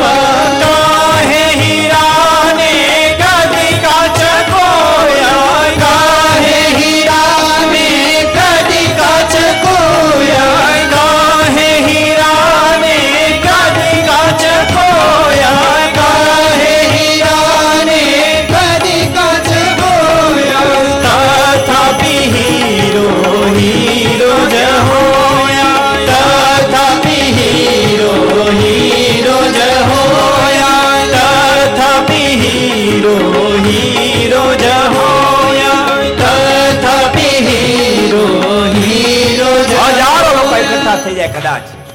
અને કહે કે આ હીરો એ કાચ છે, તો હીરો કોઈ કાચ ન થાય કાચ કોઈ હીરો ન થાય. સ્વામિનારાયણ સ્વયં સર્વોપરી ભગવાન હતા. ઘણા વિદ્વાનો ઘણી મહેનત કરી, પરંતુ આખીર એમને સ્વીકારવું પડ્યું કે સ્વામિનારાયણ ભગવાન છે સ્થાપિત સંપ્રદાય વૈદિક છે. પ્રદાવશી તમામ દિશીલ લોકોને પકડી જેલમાં પૂરવામાં આવ્યા છે. ખોબે ધોબે સ્વામી સાકર વેચી છે. શેર સરકારે પણ ખૂબ આનંદમાં આવી. સારા સારા ચિત્રકારો બોલાવ્યા, મોટા મોટા વાવટાઓ તૈયાર કરાવ્યા. એમાં સ્વામી નારાયણો વિજય તૈતરામ લખાયું. અને ઠેર ઠેર વડોદરામાં આ ઝંડાઓ ફરકવા લાગ્યા. અને જાણે કશું બન્યું જ નથી. આમ સ્વયં પોતાનું ઉતારે ગયા છે. આખા વડોદરામાં જે જે કાર થયો છે. બીજા દાડે સ્વયં સરકાર સ્વામીના દર્શન કરવા માટે આવ્યા છે. સ્વામીને હાથ જોડીને કહ્યું છે, સ્વામી ખૂબ રાજી થયો છું. વિદ્વાનોના પ્રશ્નોના આપે ઉત્તર આપ્યા છે. સ્વામી, હું રાજી થયો છું. આપ મારી પાસે કંઈક માગો.